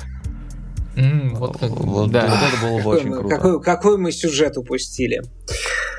А, да, спасибо, спасибо, Стас, что этот, ты рассказал нам этот упущенный сюжет. И то, что ты обсудил с нами. Они соседатели, да? Не, да, да, да, да, да. А Рассада был его помощником. Не упущенные. С нами был Стас Минин, с нашей точки зрения лучший комментатор а, футбола на русском языке в настоящий момент. Стас, спасибо тебе большое. Спасибо, спасибо, друзья, большое. Вот, а мы с вами остаемся, у нас еще остался с вами, ну, я не буду говорить презрительно маргинальный сюжет, но сюжет, э, да, э, сильно стоящий в стороне от тех, которые мы обсуждали. Это пятое к ряду чемпионство «Зенита». А мы его обсудим э, с человеком, наверное, самым внимательным и проницательным а, интерпретатором того, что происходит сейчас в последние годы на российских полях, а, с Александром Дорским. Саша, здравствуйте. Да, добрый день. А, Саша, исключительно корысти ради позвал я вас на наш эфир, потому что а, я же, я же был близок к «Зениту». Я в какие-то важные моменты был рядом с ним. Я видел, как Домингес в Раменском выбирал, выбивал мяч из пустых ворот. Я шагал по Манчестеру, и ноги мои вязли в в стоптанных банках из-под пива, выпитых шотландскими болельщиками в финале Кубка УЕФА. Был я на двух выездах и в Лиссабоне, и в Порту. Ну, ну, в общем, много прекрасных. И кубок, когда выигрывали еще с Пановым, тоже я видел на, в Лужниках. А потом э, разом вдруг э, отмерло, отжило. Мне просто стало совсем неинтересно тем, как э, заведомо сильная команда реализует спокойно реализует свое преимущество в чемпионате. Вот смотрите, это, это совершенно никакого высокомерия. Я перестал смотреть «Зенит». Я видел в этом сезоне, например, почти половину команд премьер-лиги. Это, наверное, мой рекорд за последние годы не спрашивайте, почему так случилось, но среди них нет «Зенита». Вот мы провели на нашем канале, в телеграм-канале Капучино значит Дели, а, а, опрос а, по поводу того, смотрят ли люди «Зенит». И вот 36% ответили, даже мысли такой не было, и 34% ни разу. Вот. Это не высокомерие, я думаю, это не любовь к такому заданному жанру зрелищного, зрелищного искусства, да. Вот. Соответственно, я не люблю смотреть матчи Реала и Барселоны в чемпионате Испании, не люблю Баварию смотреть в Бундеслиге. Ну, понятная история. Расскажите, пожалуйста, что происходит с «Зенитом»? Может быть, какие-то интереснейшие новости? Может быть, мы что-то упустили? А как, во-первых, команда, вы близки к ней, как она приняла это пятое к ряду чемпионства? Игорь, я вас разочарую вообще по, по многим фронтам. То есть, во-первых, мне кажется, что если бы вы провели а, примерно такой же опрос в вашем канале, но подставили вместо слова «Зенит» слово «РПЛ», результаты были бы примерно такими же. То есть мне кажется, что что касается именно вашей аудитории, дело не в «Зените», а дело, в принципе, в российском футболе. Если, Я брать, понимаю, да. если брать э, целевую аудиторию РПЛ, то там э, результаты могут быть примерно такими же уже касательно конкретно «Зенита», безусловно. И э, я вас разочарую с точки зрения того, что э, я последний раз видел практически всех еще на сборах. Это было, то есть, 4 месяца назад и я э, нахожусь в России, но я не хожу на стадион с 2023 года, я думаю, по понятным причинам. Поэтому я это даже... А, давайте, давайте проясним, это Fan ID? Это, это Fan ID, да. Поэтому я наблюдаю только все с э, экрана ноутбука. И с точки зрения работы, конечно, э, это гораздо все удобнее. Я не пропускаю ничего и теперь могу наслаждаться матчем по РНН Урал, э, не отвлекаясь на дорогу на Газпром-арену. Это очень важно. Вот. Э, но я разделяю, э, в принципе, отношения, несмотря на то, что да, я родился и большую часть времени до сих пор провожу в Петербурге. Э, у меня по понедельникам да, выходит программа, где мы разбираем туры РПЛ, и мы очень редко говорим детально про «Зенит» потому что говорить, в принципе, особо нечего. Первую часть сезона команда провела блестяще, ну, полностью реализуя свой потенциал, насколько это возможно в, в нынешних условиях чемпионата России. Каких-то там тактических изысков тоже не было, то есть все было примерно одинаково. Ну, а сейчас уже команда спокойно вообще доезжала до чемпионства, не особо возбуждаясь даже на матче с ЦСКА и, как мы видели, даже на матче со Спартаком. Поэтому с этой точки зрения все достаточно грустно, неинформативно. А слушайте, а что, чем занимается э, Симак? Это, это теперь наш э, вместе с Романцевым самый титулованный тренер. Это второй раз всего, включая всю советскую историю, ситуация, когда команда в пятый раз подряд выигрывает э, чемпионство. Первый раз это было Спартак, первая половина 90-х при Романцеве. А чем занимается Симак? Он просто, ну, просто как бы приходит на работу, надевает на, на рукавники и делает вот это вот, в общем, достаточно не самую сложную работу, поскольку насколько я понимаю, «Зенита» беспрецедентно а, высокий э, ресурс, да, я имею в виду кадровый. Да, поэтому для, ны, для нынешнего чемпионата России не нужны нарукавники. Э, это, это, это э, Зениту точно. В принципе, возможно, даже командам типа тех же Парины не нужны рукавники. Ну, глобальные изменения-то были в прошлом сезоне, когда был, э, ну, были Еврокубки, безусловно, и на самом деле это было нормальное выступление, да, мы видели, что, понятно, Ювентус был кризисный, но это было нормально, с Челси были две, две хороших матча, с Мальмио был один неплохой матч, и с Бетисом были хорошие игры.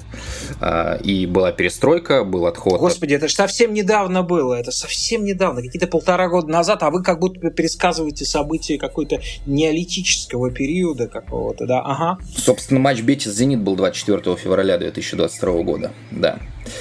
Вот, и тогда была большая работа, в том числе тренерская, а, непосредственно на поле. То есть, если в какой-то момент, наверное, тренерская работа больше заключалась в том, чтобы, понятно, реагировать где-то на травму дисквалификации, но в первую очередь, наверное, сдерживать раздевалку, потому что она была очень непроста и с точки зрения того, что все больше начало появляться бразильцев, и с точки зрения того, что были очень непростые ребята, а, говорящие на русском языке, э, Артем Дзюба, Ярослав Ракицкий, Магомед Аздоев, а, в какой-то степени, там, может быть, в какой-то момент Андрей Лунев, то сейчас э, таких ребят нету. Мы видим, что там у Александра Ерохина, э, также известного э, среди аудитории РПЛ как новый Стрельцов, ноль матчей в старте в РПЛ в этом сезоне.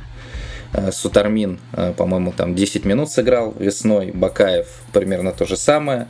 Арсен Адамов примерно то же самое. И То есть тут э, даже с точки, с точки зрения раздевалки тут э, никаких проблем э, нету, потому что те, кто играет мало, они не обладают такими человеческими, наверное, качествами, чтобы иметь своим голосом какой-то вес на других людей. У меня будет тоже очень высокомерный вопрос, но это чуть ли не главное, что меня сейчас интересует по отношению к «Зениту», потому что я, честно сказать, тоже немножко потерял мотивацию. Еще в первой части сезона смотрел РПЛ, ну и «Зенит» нельзя не смотреть, если ты смотришь РПЛ. Во второй части сезона это делать труднее, поэтому я смотрю... Почему? Мне кажется, что наоборот, э, там все интересное происходит помимо «Зенита». А ну, вот, кстати, э, Саша сейчас сказал. Э, ну, в общем, может быть, это еще график других чемпионатов накладывается, но я смотрю не сами матчи, а программу как раз-таки Саши. Это итоги, брат. А, в общем, э, вопрос, который меня интересует больше всего, это э, легионеры «Зенита», которые вполне могут уехать в Европу по своему уровню, но Малком, Бариус, Клаудиньо, э, Сантос, ну, это, наверное, основные, еще несколько человек, возможно, тоже. Во-первых, насколько это, по-твоему, вероятно? Во-вторых, не кажется ли тебе, что всем было бы лучше от этого? То есть чемпионство «Зенита» все еще вероятно, ценить ценились бы совершенно по-другому. Э, лига тоже стала бы более конкурентной. На игроков, которые этого заслуживают, мы бы смотрели в клубах, э, в которых они заслуживают играть. Мне кажется, вот э, про конкурентную лигу это как раз-таки ключевая мысль, потому что я вспоминаю, и сейчас вообще много вспоминают эту команду, это «Зенит Спалетти».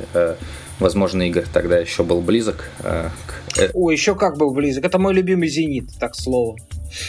Сейчас, сейчас это звучит очень мейнстримно в, в свете успеха триумфа Спалетти с Наполи, но это действительно мой самый любимый «Зенит» был. Да, и ну, мне кажется, что это была сильнейшая команда, и вот э, то, что происходило с марта по 3 сентября 2012 года, так, такого сильного «Зенита» не было никогда. А, и тогда же было тоже колоссальное преимущество над всеми игровое, и на самом деле оно было, понятно, не такое колоссальное, как сейчас, но оно было и финансовое, и ресурсное. Но это было интересно, и мне кажется, там в том числе такой ненависти не было к «Зениту» даже после покупки Халка и Вицеля, когда там э, какие-то журналисты говорили о том, что мы покажем все документы, и там 100 миллионов, а не 80. А, то есть э, Лига, ну, у других было больше ресурса, наверное, э, из-за этого они как-то были более конкурентоспособны. Я не верю в то, что тогда менеджмент э, того же Спартака был сильнее, чем сейчас. Мне кажется, что плюс-минус все одинаково. Но вот э, конкурентность э, и конкурентоспособность соперников, мне кажется, это ключевое вообще с точки зрения интереса к «Зениту». С точки зрения как раз-таки этого вопроса летом все может поменяться. И как раз ключевое, кто уедет – потому что кто придет, я думаю, мы вообще не знаем таких людей, потому что я не верю в то, что вместо Малкома, Вендела, Клаудиньо, а, может быть, Бариуса придут а, пять футболистов, которые сейчас вызываются в сборную России. Сейчас в сборную России вызываются все. это, тоже, это тоже хороший момент, конечно. Но я думаю, что приедут люди из Сантоса, Коринтианса и так далее.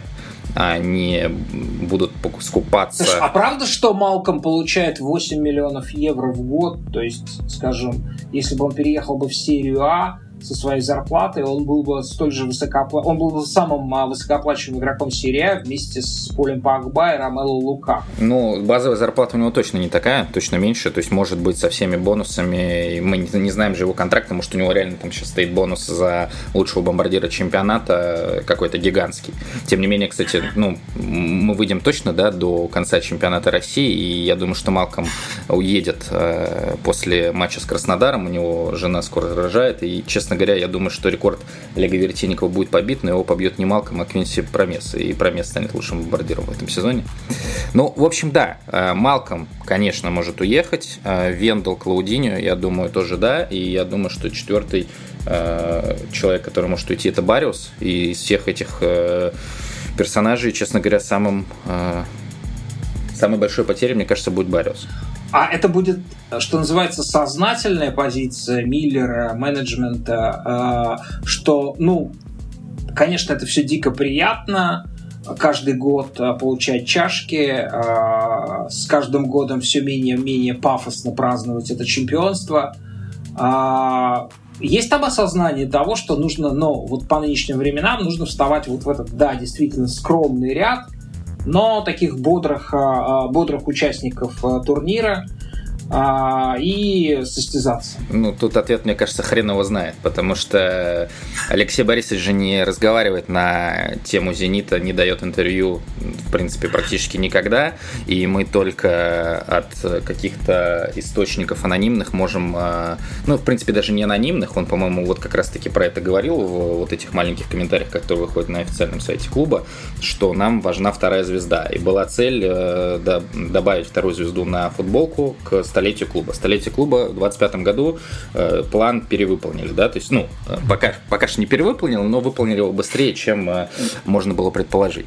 Э, и в какой-то момент же действительно было сказано, что вторая звезда для нас важнее, чем выход из группы в Лиге Чемпионов. Да, там я думаю, что в мир ощущений всех нас троих а, и большей части ваших слушателей это, это странно. Это поразительно. Это, да, это какой-то, это, это непостижимая для меня а, степень символизма. Вот как бы, ну, ну абстракции, да. То есть я не знаю, я не знаю, с чем это сравнить. То есть самое, самое забубенное абстрактное искусство, которое я в своей жизни видел, самое так называемое сложное, вот, самое как бы не, не имеющее отношения вообще ни к какому движению этого мира, это, это кажется более реалистичным, чем вот эта вот история с двумя звездами, что две звезды да, вперед, но не, это для меня непостижимо, правда. Нет, то есть это, это, это, это реалистично, то есть это реалистично, но это не совпадает с э, какими-то, с каким-то нашим мировоззрением. То есть это, это, это реалистично, и просто так как это идет э, от руководства, от высшего руководства клуба, мы просто можем это принять как данность, да, то есть мы, ну, мы никак на это не можем повлиять, э, да и в принципе, что, что на это влияет, на что это влияет, и там, если бы вышли в одну восьмую финала, там, не знаю, в прошлом году или в позапрошлом позапрошлом году никуда не могли выйти. Ну, ну да ладно. То есть, э, что там кто-то бы кого-то поругал? Нет, конечно. Но, э, возможно, так как эта вторая звезда завоевана, возможно, будет принято решение, э, что можно отпустить всех э, лидеров, потому что они действительно тут уже... Ну, какая мотивация у них здесь оставаться? Вообще непонятно. Э, очень многие... Еще один очень многие прикопались же к этому жесту Малкома, да, э, э, обращенному к Медведеву, ну, прям перед лицом, когда он потыкал, показал на премиальный, но понятно, что Малком это делал с таким очень э, ожесточенным э, выражением лица, э, не улыбаясь абсолютно, но мне кажется, что к этому какое-то излишне серьезное отношение. Ну, мне кажется, что это все-таки внутренний мем, который ну стал. Ну, да, да, то есть... Это шутка какая-то местная, да, ну, зенитовская условно. Но я не вижу мотивации для тех, кто может заиграть в нормальных европейских командах, э, оставаться здесь. А вот в, этой, в этом ряду, мне кажется, немножко выбивается Дуглас, потому что все-таки в Еврокубках он показывался не так классно, как он показывает себя в чемпионате России. В принципе, э, в Европе в основном в стартовом составе он играл за Гамбург. Ну, это место проклятое, да? Э, поэтому вот, ну, ему тридцатка в следующем году. Дуглас не думаю, что уедет. А вот, э, вот эта четверка, и, в принципе, насколько я понимаю, Бариус же э, был в настроениях, похожих на настроение Юрия Альберта прошлым летом, э, что можно было приостановить контракт. Ну, была у него такая, была, возможно, такая у всех, но у него были прям такие мысли. И уйти бесплатно. Но он не ушел. Но много, кстати, будет зависеть от того, продлит ли FIFA это правило. Ну, мы понимаем, что, скорее всего, продлит, но, опять же, мы понимаем, что оно абсолютно варварское. Вообще ну, я, я не знаю, как его объяснить, оправдать, э, понять. Э, и очень многие клубы, это не «Зенит». Вы имеете в виду указ, э, указ FIFA, то, что игрок может в любой момент... Да, без, без, без, бесплатно, ну, приостановить контракт, да. С русской командой. Да, но мы видим, что, например... Не только ЦСКА, с русской, с украинской тоже. С украинской тоже, да, то есть и Шахтер же подавал иск. Э, и, например, допустим, ЦСКА, мы видим, что даже продажа игроков, э, даже продажа, которая состоялась до 22 года, например, Никола Влашич в Вестхэм, она не гарантирует абсолютно того, что ты получишь эти деньги. ЦСКА не получил э, полную сумму точно. Там хотя бы один транш, наверное, был, но, ну, наверное, когда Влашич как раз переходил. Биол, который ушел в 22 году, там тоже есть вопросы к итальянской команде. А как, а как вы оцениваете квалификацию Симака? Задам вам такой вот а, внешне общий э, вопрос, но и, потому что, ну, вот у меня нет никаких, не, я не могу его никак определить. Вот а, квалификацию каких-то других людей в премьер-лиге работающих вполне можно оценивать, учитывая, зная более-менее ресурс и в каком они поле находятся. Ну, как как, как а, оценить квалификацию Симака, который существует как бы вот в этом а, безвоздушном пространстве? Ну, э, все-таки в какой-то момент э, пространство было очень осязаемо со всех сторон. Э, то есть это была и Уфа, и это был первый сезон «Зенита». Вот э, на днях на sports.ru выходил текст э, «Последний «Зенит», который не выигрывал чемпионство, где они сейчас». И э, большая часть этого «Зенита», этого великолепного «Зенита», потрясающего э, помню, да. Бобби Манчини, она все-таки была в первом сезоне «Симака», и даже те, кто там еще при Луческу были, в первом сезоне Симака. И Симак это все прекрасно разгребал э, и заслужил своей работой там в первую часть сезона. И очень стихийной, но удачной продажи Паредоса, трансферы Бариуса, Ракитского и Азмуна, которые, по сути, на самом деле, это, ну, можно сказать, что это ключевая вообще зима была, ключ, ключевые пары недель в истории «Зенита Симака», на мой взгляд. Это вот, вот эти три трансфера. Поэтому в какой-то момент вот такого, как сейчас, не было. Не знаю, сложно говорить вот о Буровне, можно говорить о характеристиках его как тренера. Он очень рационален, даже в этом чемпионате России. То есть мы там не видим, э, что «Зенит» ставит цель побить там какие-то рекорды. Хотя после первого круга можно было об этом вести речь. Очевидно, что Симаку абсолютно на эти рекорды плевать там, по количеству забитых мячей, по количеству очков, 15 побед в 15 домашних матчах, 0 матчей без поражений. Его это абсолютно не интересует. И это там вкроется в том числе там, в деталях, ну, я не знаю, там, увидеть двух одновременно подключающихся крайних защитников в «Зените» это практически невозможно. То есть э, это, это очень редкая история. Все-таки, если мы говорим про постепенное э, развитие оппозиционной атаки. Вот. Э, поэтому Симак классно справился с раздевалкой. Э, действительно, он нашел людей, которые э, ему нужны, и избавился, в принципе, абсолютно безболезненно от тех, кто ему не нужен. Он э, ну вот вы, вы же не слышали ни одного конфликта в «Зените» Симака, вот, большого? Нет, вот так, чтобы он до меня дошел, но я не, не, не лучший, условно, ловец такой информации, но, конечно, ни одного большого конфликта не было. А, а, а, с, с Дюбой разве не было у него? Это, это, это, отличная, это отличная история, мне кажется, история Симак Дзюба, что все вылилось наружу после того, как Дзюба ушел из «Зенита». То есть, э, когда Дзюба был в «Зените», э, мы не слышали никаких таких э, фраз. Мне кажется, мне кажется, что совершенно вот характер... Это единственное, что на самом деле я знаю, да, я знаю о вопиющем о этом сценке, да, когда Дзюба не пожал после матча руку уже будучи игроком Локомотива Симаку. И дело не в этом. А дело в том, как отреагировал Симак, и мне кажется, что вот в этом он, он весь как, э, как человек. Он сказал, что это абсолютно право Дзюбы жать мне или не жать руку. Да? Он не стал огрызаться, не стал что-то бухтеть стертое. Я думаю, что он буквально так, так и думает, и он в этом честен. Да, но а вот Анчелоти, когда Родриго не пожал ему руку, сказал, когда я тебе руку протягиваю, ты ее пожимаешь. Там была еще предыстория, э, это же было интервью Нобелю э, Дюба, которое разошлось э, не только по спортивным медиа, да, но и по общественно-политическим. Понятно, почему. Дюба же там сказал, что Симак избегает неприятных разговоров, то есть и там уже было вот это про «Зенит Рио-де-Жанейро», причем э, в адрес Медведева и в адрес э, Миллера э, были комплиментарные фразы от Артема Сергеевича. Поэтому тут все понятно.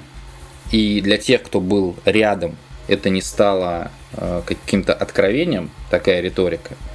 Вот. Но и Симак, и Дзюба, на самом деле, тоже. То есть, мне кажется, в этом смысле надо их обоих отметить, что в паблик за 4 года ничего не просочилось. Ну и работа клуба э, в этом, в этом смысле тоже э, определенное присутствует.